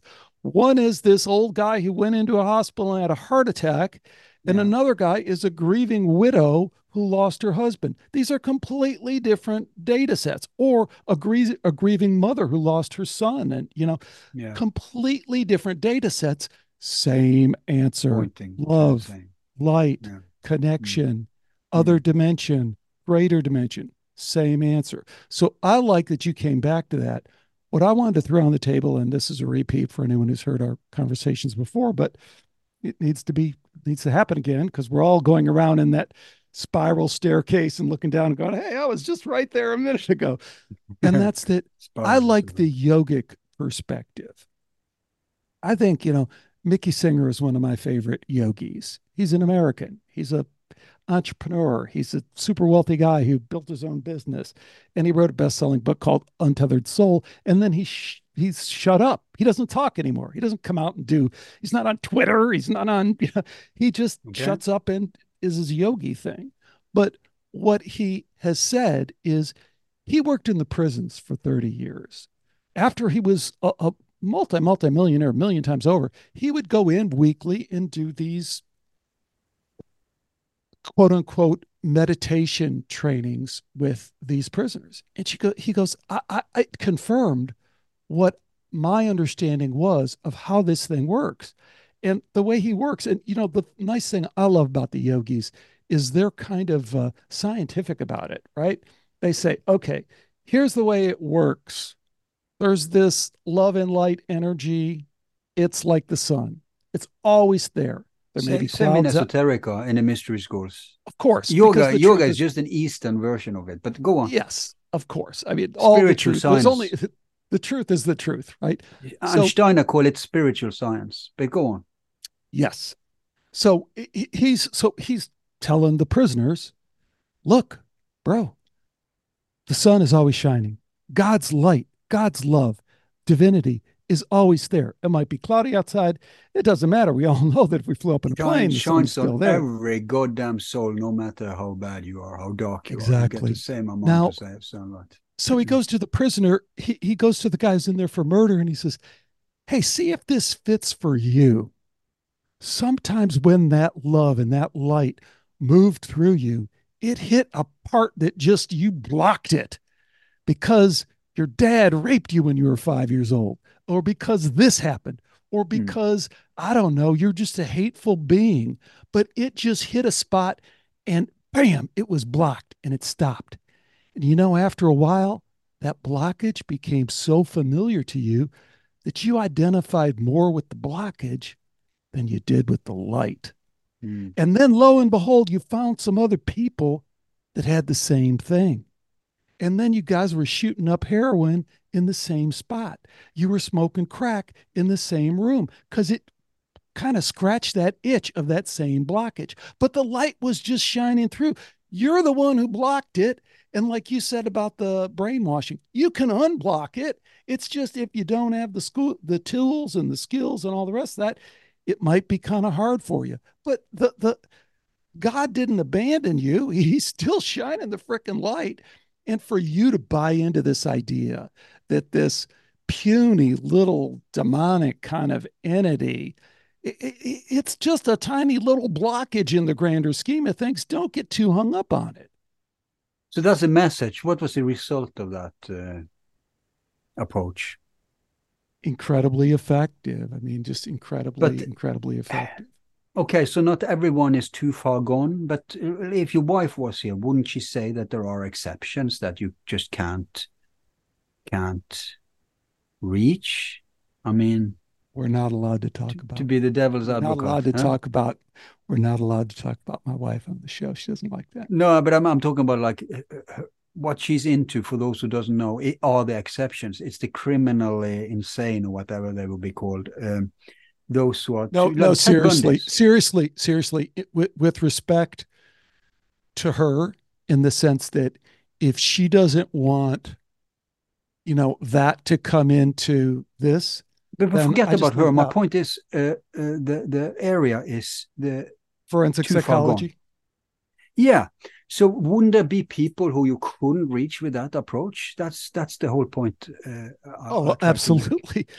Uh, uh, isn't there? You're Ted Uh, uh, Bundy, let me right? let me ask you this because I don't know the answer to this. Is so in the mystery school world, do you see people? I know, I'm sure you do. One, see people that are in it for 10 years and never get it, in it for 10 years and wind up having it twist and turn them into a negative way. I mean, talk to that. What's going on there? It's no, the but same, that's right? that's that's the human that's that's the human nature. I mean, that's a certain percent that You can't get away from that. Uh, I'm more questioning whether, like, there are two schools here of philosophy. One school say that. Uh, what do they say in, in game lingo? They talk about role, uh, real player and fake player. What's what's that word? uh role player and- RPG. Uh, oh, yeah, yeah. Right. I know what you're talking about. Riz Virk talks about all the time. and- yeah yeah the one that's not real right that there may be because if you have a soul you have to be redeemable at some level You have to be if you're a human being if it's if you put in very advanced ai if there was advanced ai among us today we agreed that if they're advanced enough we cannot tell the difference. The only way we could have told the difference is if they are redeemable or not because the ai is a slave right? So what if there are ais like that? Only they're not ai because we didn't create them but so they have been created by something or someone.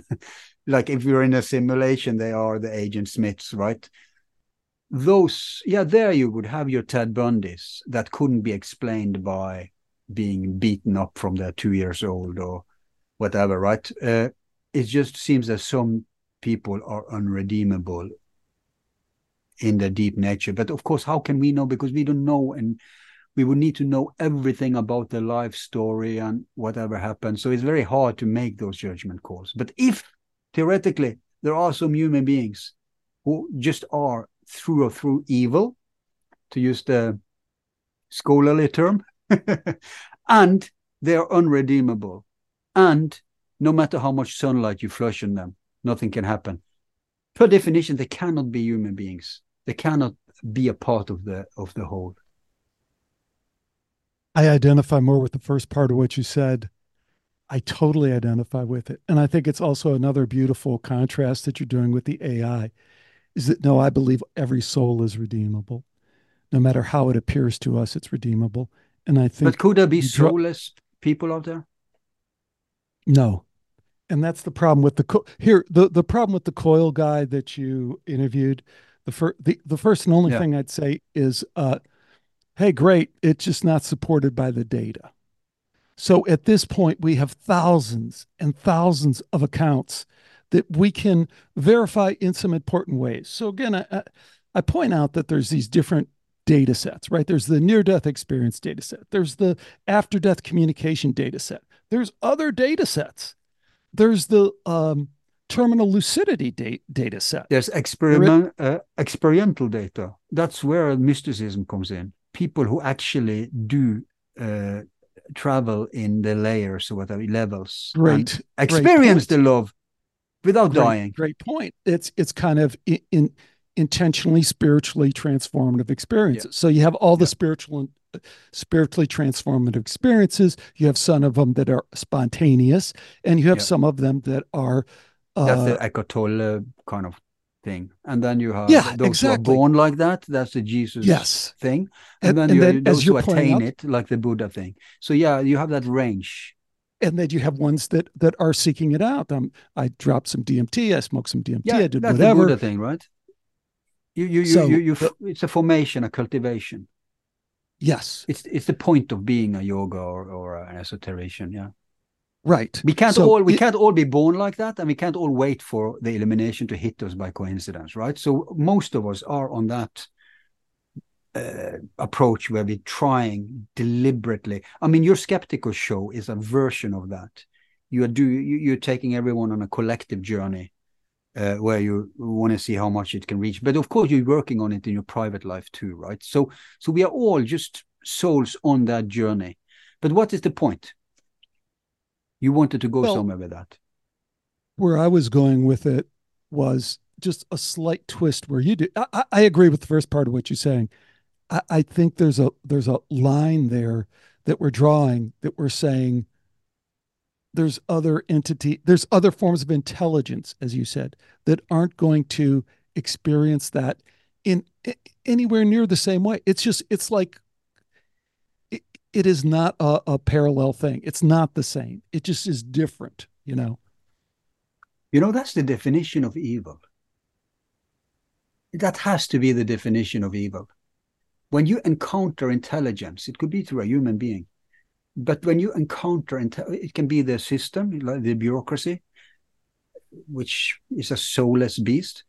When you encounter intelligence that is not connected, that is that is unempathetic, that is not a part of the whole, that must be the definition of evil. Well, isn't that funny? Isn't that funny form. when you say that? I, I, isn't that Luciferianism? Isn't that Luciferianism? Is to I mean, that... we could discuss definitions, right? Someone would disagree. Correct. Cor- uh, cor- correct. Correct. Yeah. You're right. You're right. Let's not get pulled into that.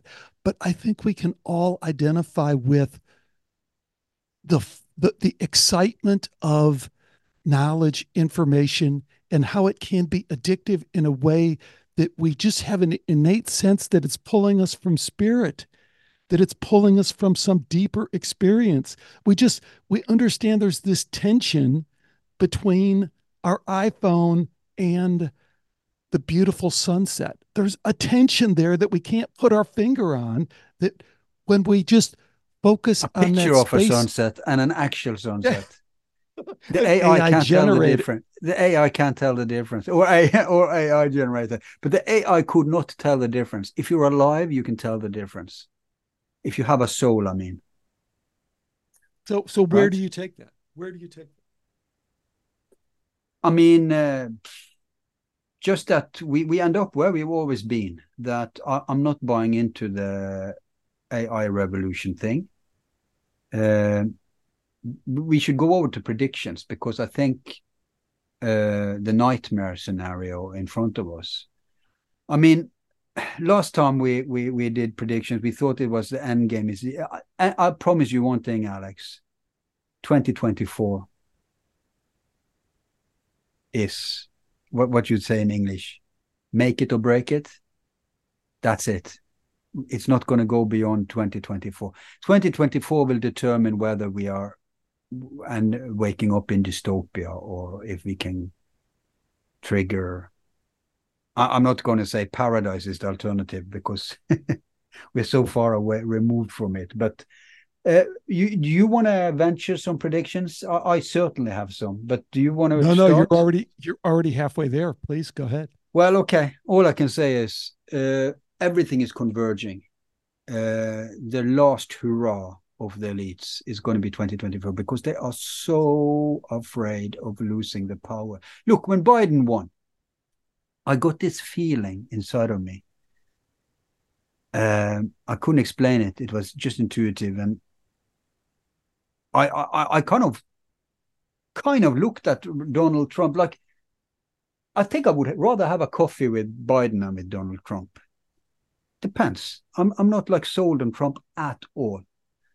But when Biden, when the, uh, he was declared the new president, I got this bad feeling. It started in my gut and it just spread in my whole body, and I was like feeling very disheartened, very disheartened. Intuitively, I knew this was the comeback of the powers behind it. It's nothing to do with the mask Biden, of course, right? So so all Trump is is an actual individual who's not backed by these evil powers for all his faults and limitations. He's a human being. But the Biden regime is a front for the machine. And they are terrified after Brexit and everything else. They are not going to uh, lose power again they are hell bent on not losing power again because they think, remember, they project, if they lose power, they are going to be busted. Because it's all becoming so extreme now that if if the plebs get some semblance of power, if there's some semblance of democracy around, consequences may come. For everything that's happened, you know, Epstein, 9 11, JFK, the jabs, the, notwithstanding the normal corruption and everything else that's in the system, CIA need to CBCDC, everything that they are pushing for will fall if they lose power. There's no way they're going to lose power. And they used to have uh, the left cheek and the right cheek. Right now, suddenly you have a free roaming person that like Trump, and he has even he's kind of a narcissist, so he has even a personal vendetta against many of their their puppets. So that is an extra incentive.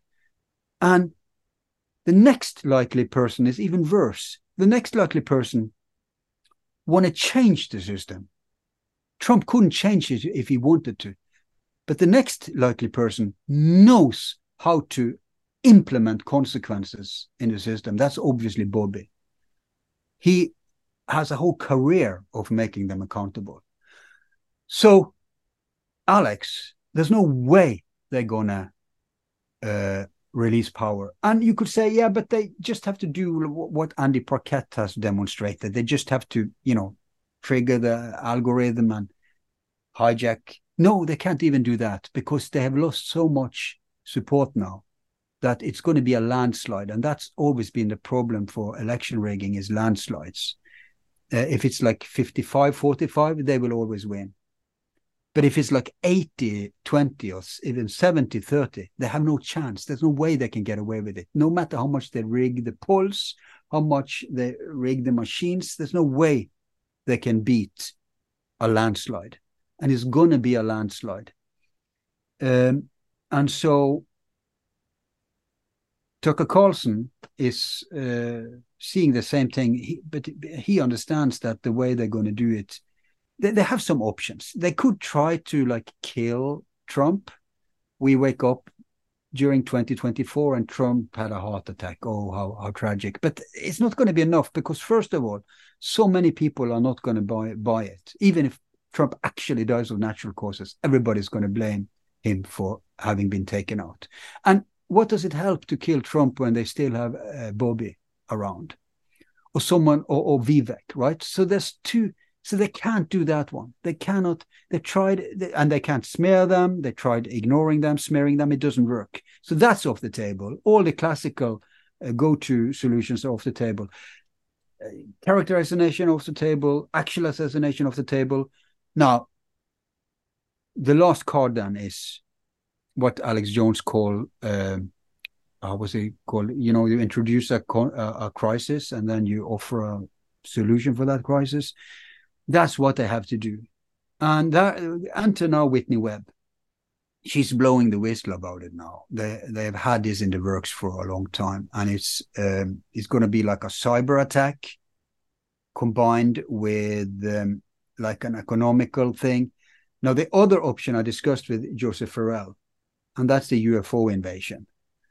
Uh, I don't think they will go directly to that. I think they will start with a manufactured crisis, which is the internet. So I think this will be uh, is a 50-50 now that this is our last uh, yearly review conversation.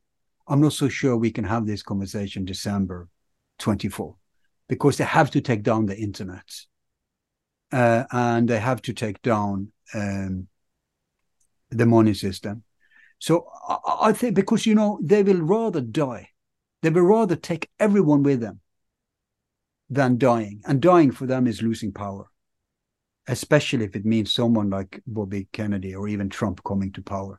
So this is the, the this is the only card. It is to manufacture a global crisis, amp up a world, a third world war, and then surf it out based on that. That's just a logical analysis of what's going on. The only other, uh, the, the other 50% is that we actually make it. That Trump, Vivek, or Bobby somehow makes it. it, it some of the other candidates, they are too low on the scale. Like I'd even take Marianne Williamson to any of these, or, or Jill Stein, but they have no chance in hell but uh, I can see one of these three, and, and and this is so important because where the American machine goes, so goes the world. If you get someone like Bobby in control of the American machine, there's no way Klaus Schwab and these people can implement their agenda. There's no way. CBDC, goodbye, and, and, and Bitcoin will come and save the day. Um, there's no way WHO will be able to implement. They are taking over. You know that they are of course you know, but if listeners doesn't know, WHO are uh, creating these days uh, in the Western world. I, I, think even China may on, be on board, but it's a way that where they can uh, have martial global martial law. So you just need a new fake virus, but that thing doesn't work if the American machine isn't on board.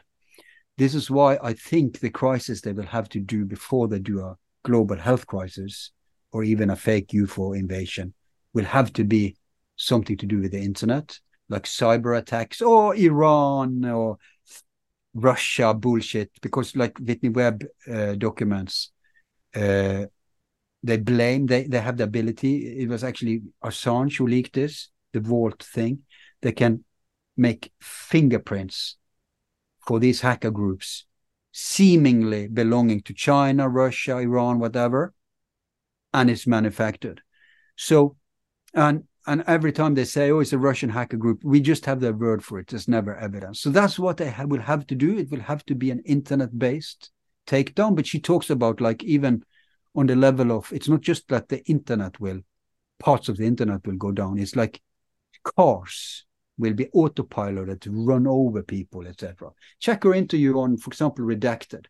This is what Tucker Carlson and so many others are seeing coming now.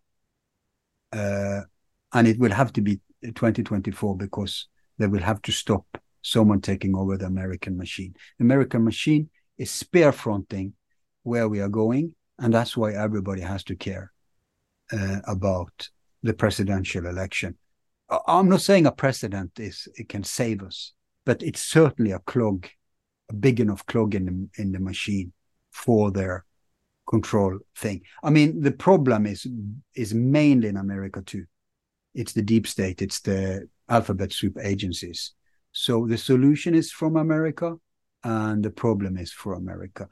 WHO and WEF, they couldn't do anything without having America on board. So this is it, man. 2024 will be their last hurrah. They will pull the final stretch of the claw and either manage to grab what's left of our autonomy and freedom, or they will fail big time. And the, the world on the other side will be beautiful, man. Beauty everything will be beautiful because it will be a trajectory in the opposite direction of what we've been going to. Back to remember 2015 16 that's the best time in the world you know 2012 to 2016 that's like a little little glimpse of paradise it's like the hippie era suddenly coming back online virtual in the virtual world and that's where we will be going back to if if they don't make it. So it's a make it or break it, and that's my prediction. We may not have this. con- if we have this conversation next year, Alex, it means uh, we have a good reason to say cheers or skål, as we say up here. Skål. What do you think uh, about that, Grim? Uh, I'm sorry to pee on your pie, but uh, it's just an it's an objective analysis. It's not anything I want, of course. But well, that's why you know I was being totally sincere in how much I appreciated you shifting to that other perspective because that's what I want to that's what I'm most interested in because it's again the data. If the data is this is a lesser realm, then all that just takes on a whole lot less significant meaning. You know, and I always think about these apocalyptic events and I think about you know, there's people right now in Ethiopia or in Chad or or in Palestine. Their apocalypse was in America, sure, but their apocalypse at the scale that you're talking about was last week. Last week. So right now we can yeah, we can be ethnocentric and we should be, and that's the way it is. What's only our experience. So I try not to get too hung up in that. Um, the one thing I guess if I was going to be pulled down to that level that I, I just feel compelled, I just don't know how people, you know, you did the thing with Whitney Webb. Trump's on the plane. Trump's on the Epstein plane, not once, not twice. He's on multiple times. Trump yeah, is a but. Oh, you know, it's like when I, I, I interviewed uh, Sean Stone, you know, Oliver Stone's son and I said, because the other thing about Trump is Trump is the vaccine. He is the vaccine, right? He put the the the the medal on Fauci's neck, you know, the gold medal. And literally. he has an autist, and he has an autist son. He knows it's the vax. He, he hired Bobby Kennedy. So the Good point, the, the point, the point being, is, Trump is a human being. He's ignorant. Well, and well, he's not all powerful. well, let's let's stop. Let's stop. Uh, uh, you know, apologizing and trying to shoehorn him back. It, no, look, B- maybe, Biden is an actual. Maybe, maybe, Biden is an actual avatar for the deep state. I think Trump. Trump. I think the miss. I think the misidentification on Biden, and again, I think you're in a better position to do it. Is that is truly satanic right? So yeah. to have that level of control and to be in your face about it, it is Hunger Games level uh, uh, control, and it's in your face, you know, in a way that says, you know, we can do this and we don't care that you see it because enough people don't see yeah. it. It's in yeah. your face.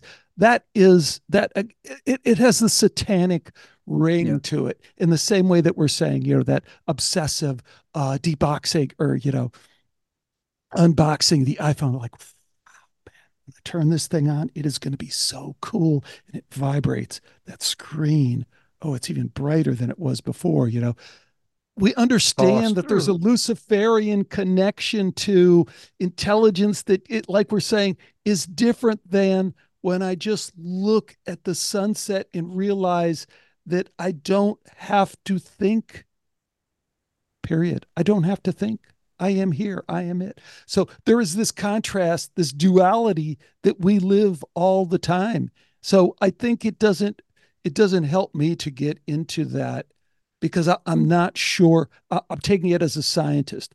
I'm not sure how real it is and how much it really matters. So, my prediction for 2024 is AI advancement beyond what anyone yeah. is really even imagining. Because if you get into that community, you just see it's every day, every day, it's leaps and bounds. It's, you know, you mentioned the chess program. But you know well, they're going to replace all their puppets with AI, right? That's the that's the goal. It's the only way because even when they have total control in the system, the problem is the human factor. Everybody has a soul.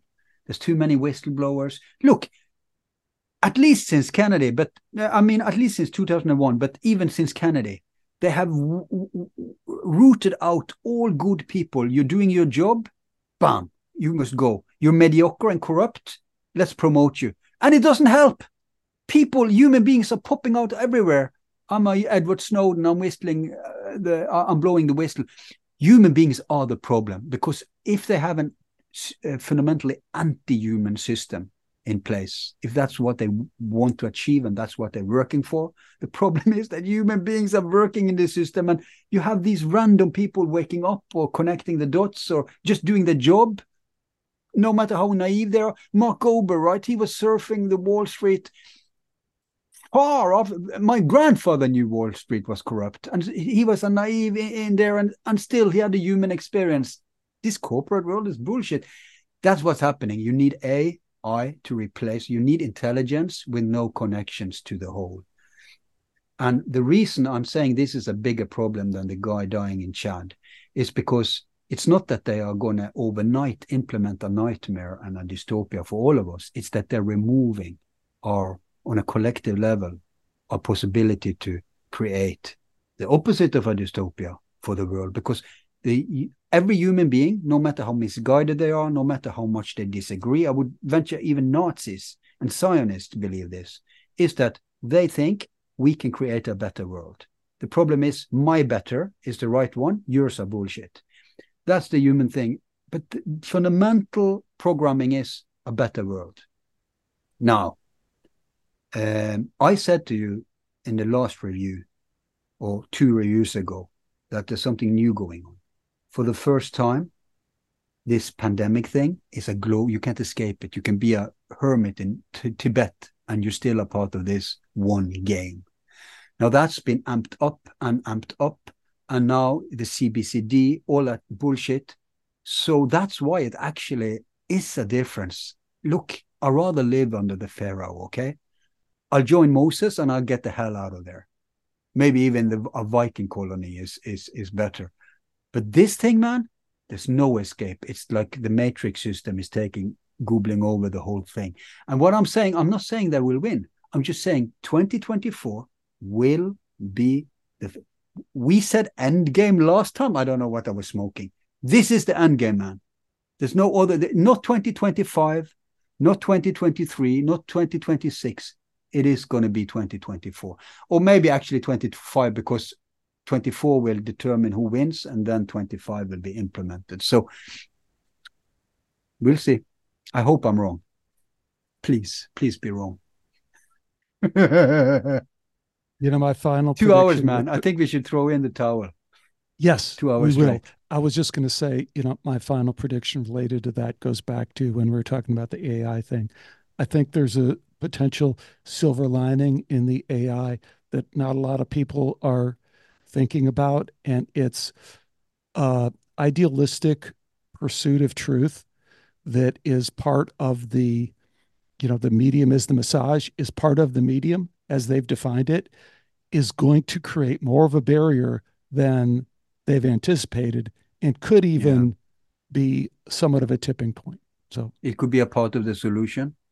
That's it. That's awesome. This is a, a, a untraditional kind of end of year thing, but it was fantastic. I just love connecting Loved with it, you man. so much. Great. Always.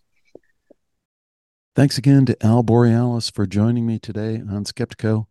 What are your predictions for 2024 and beyond?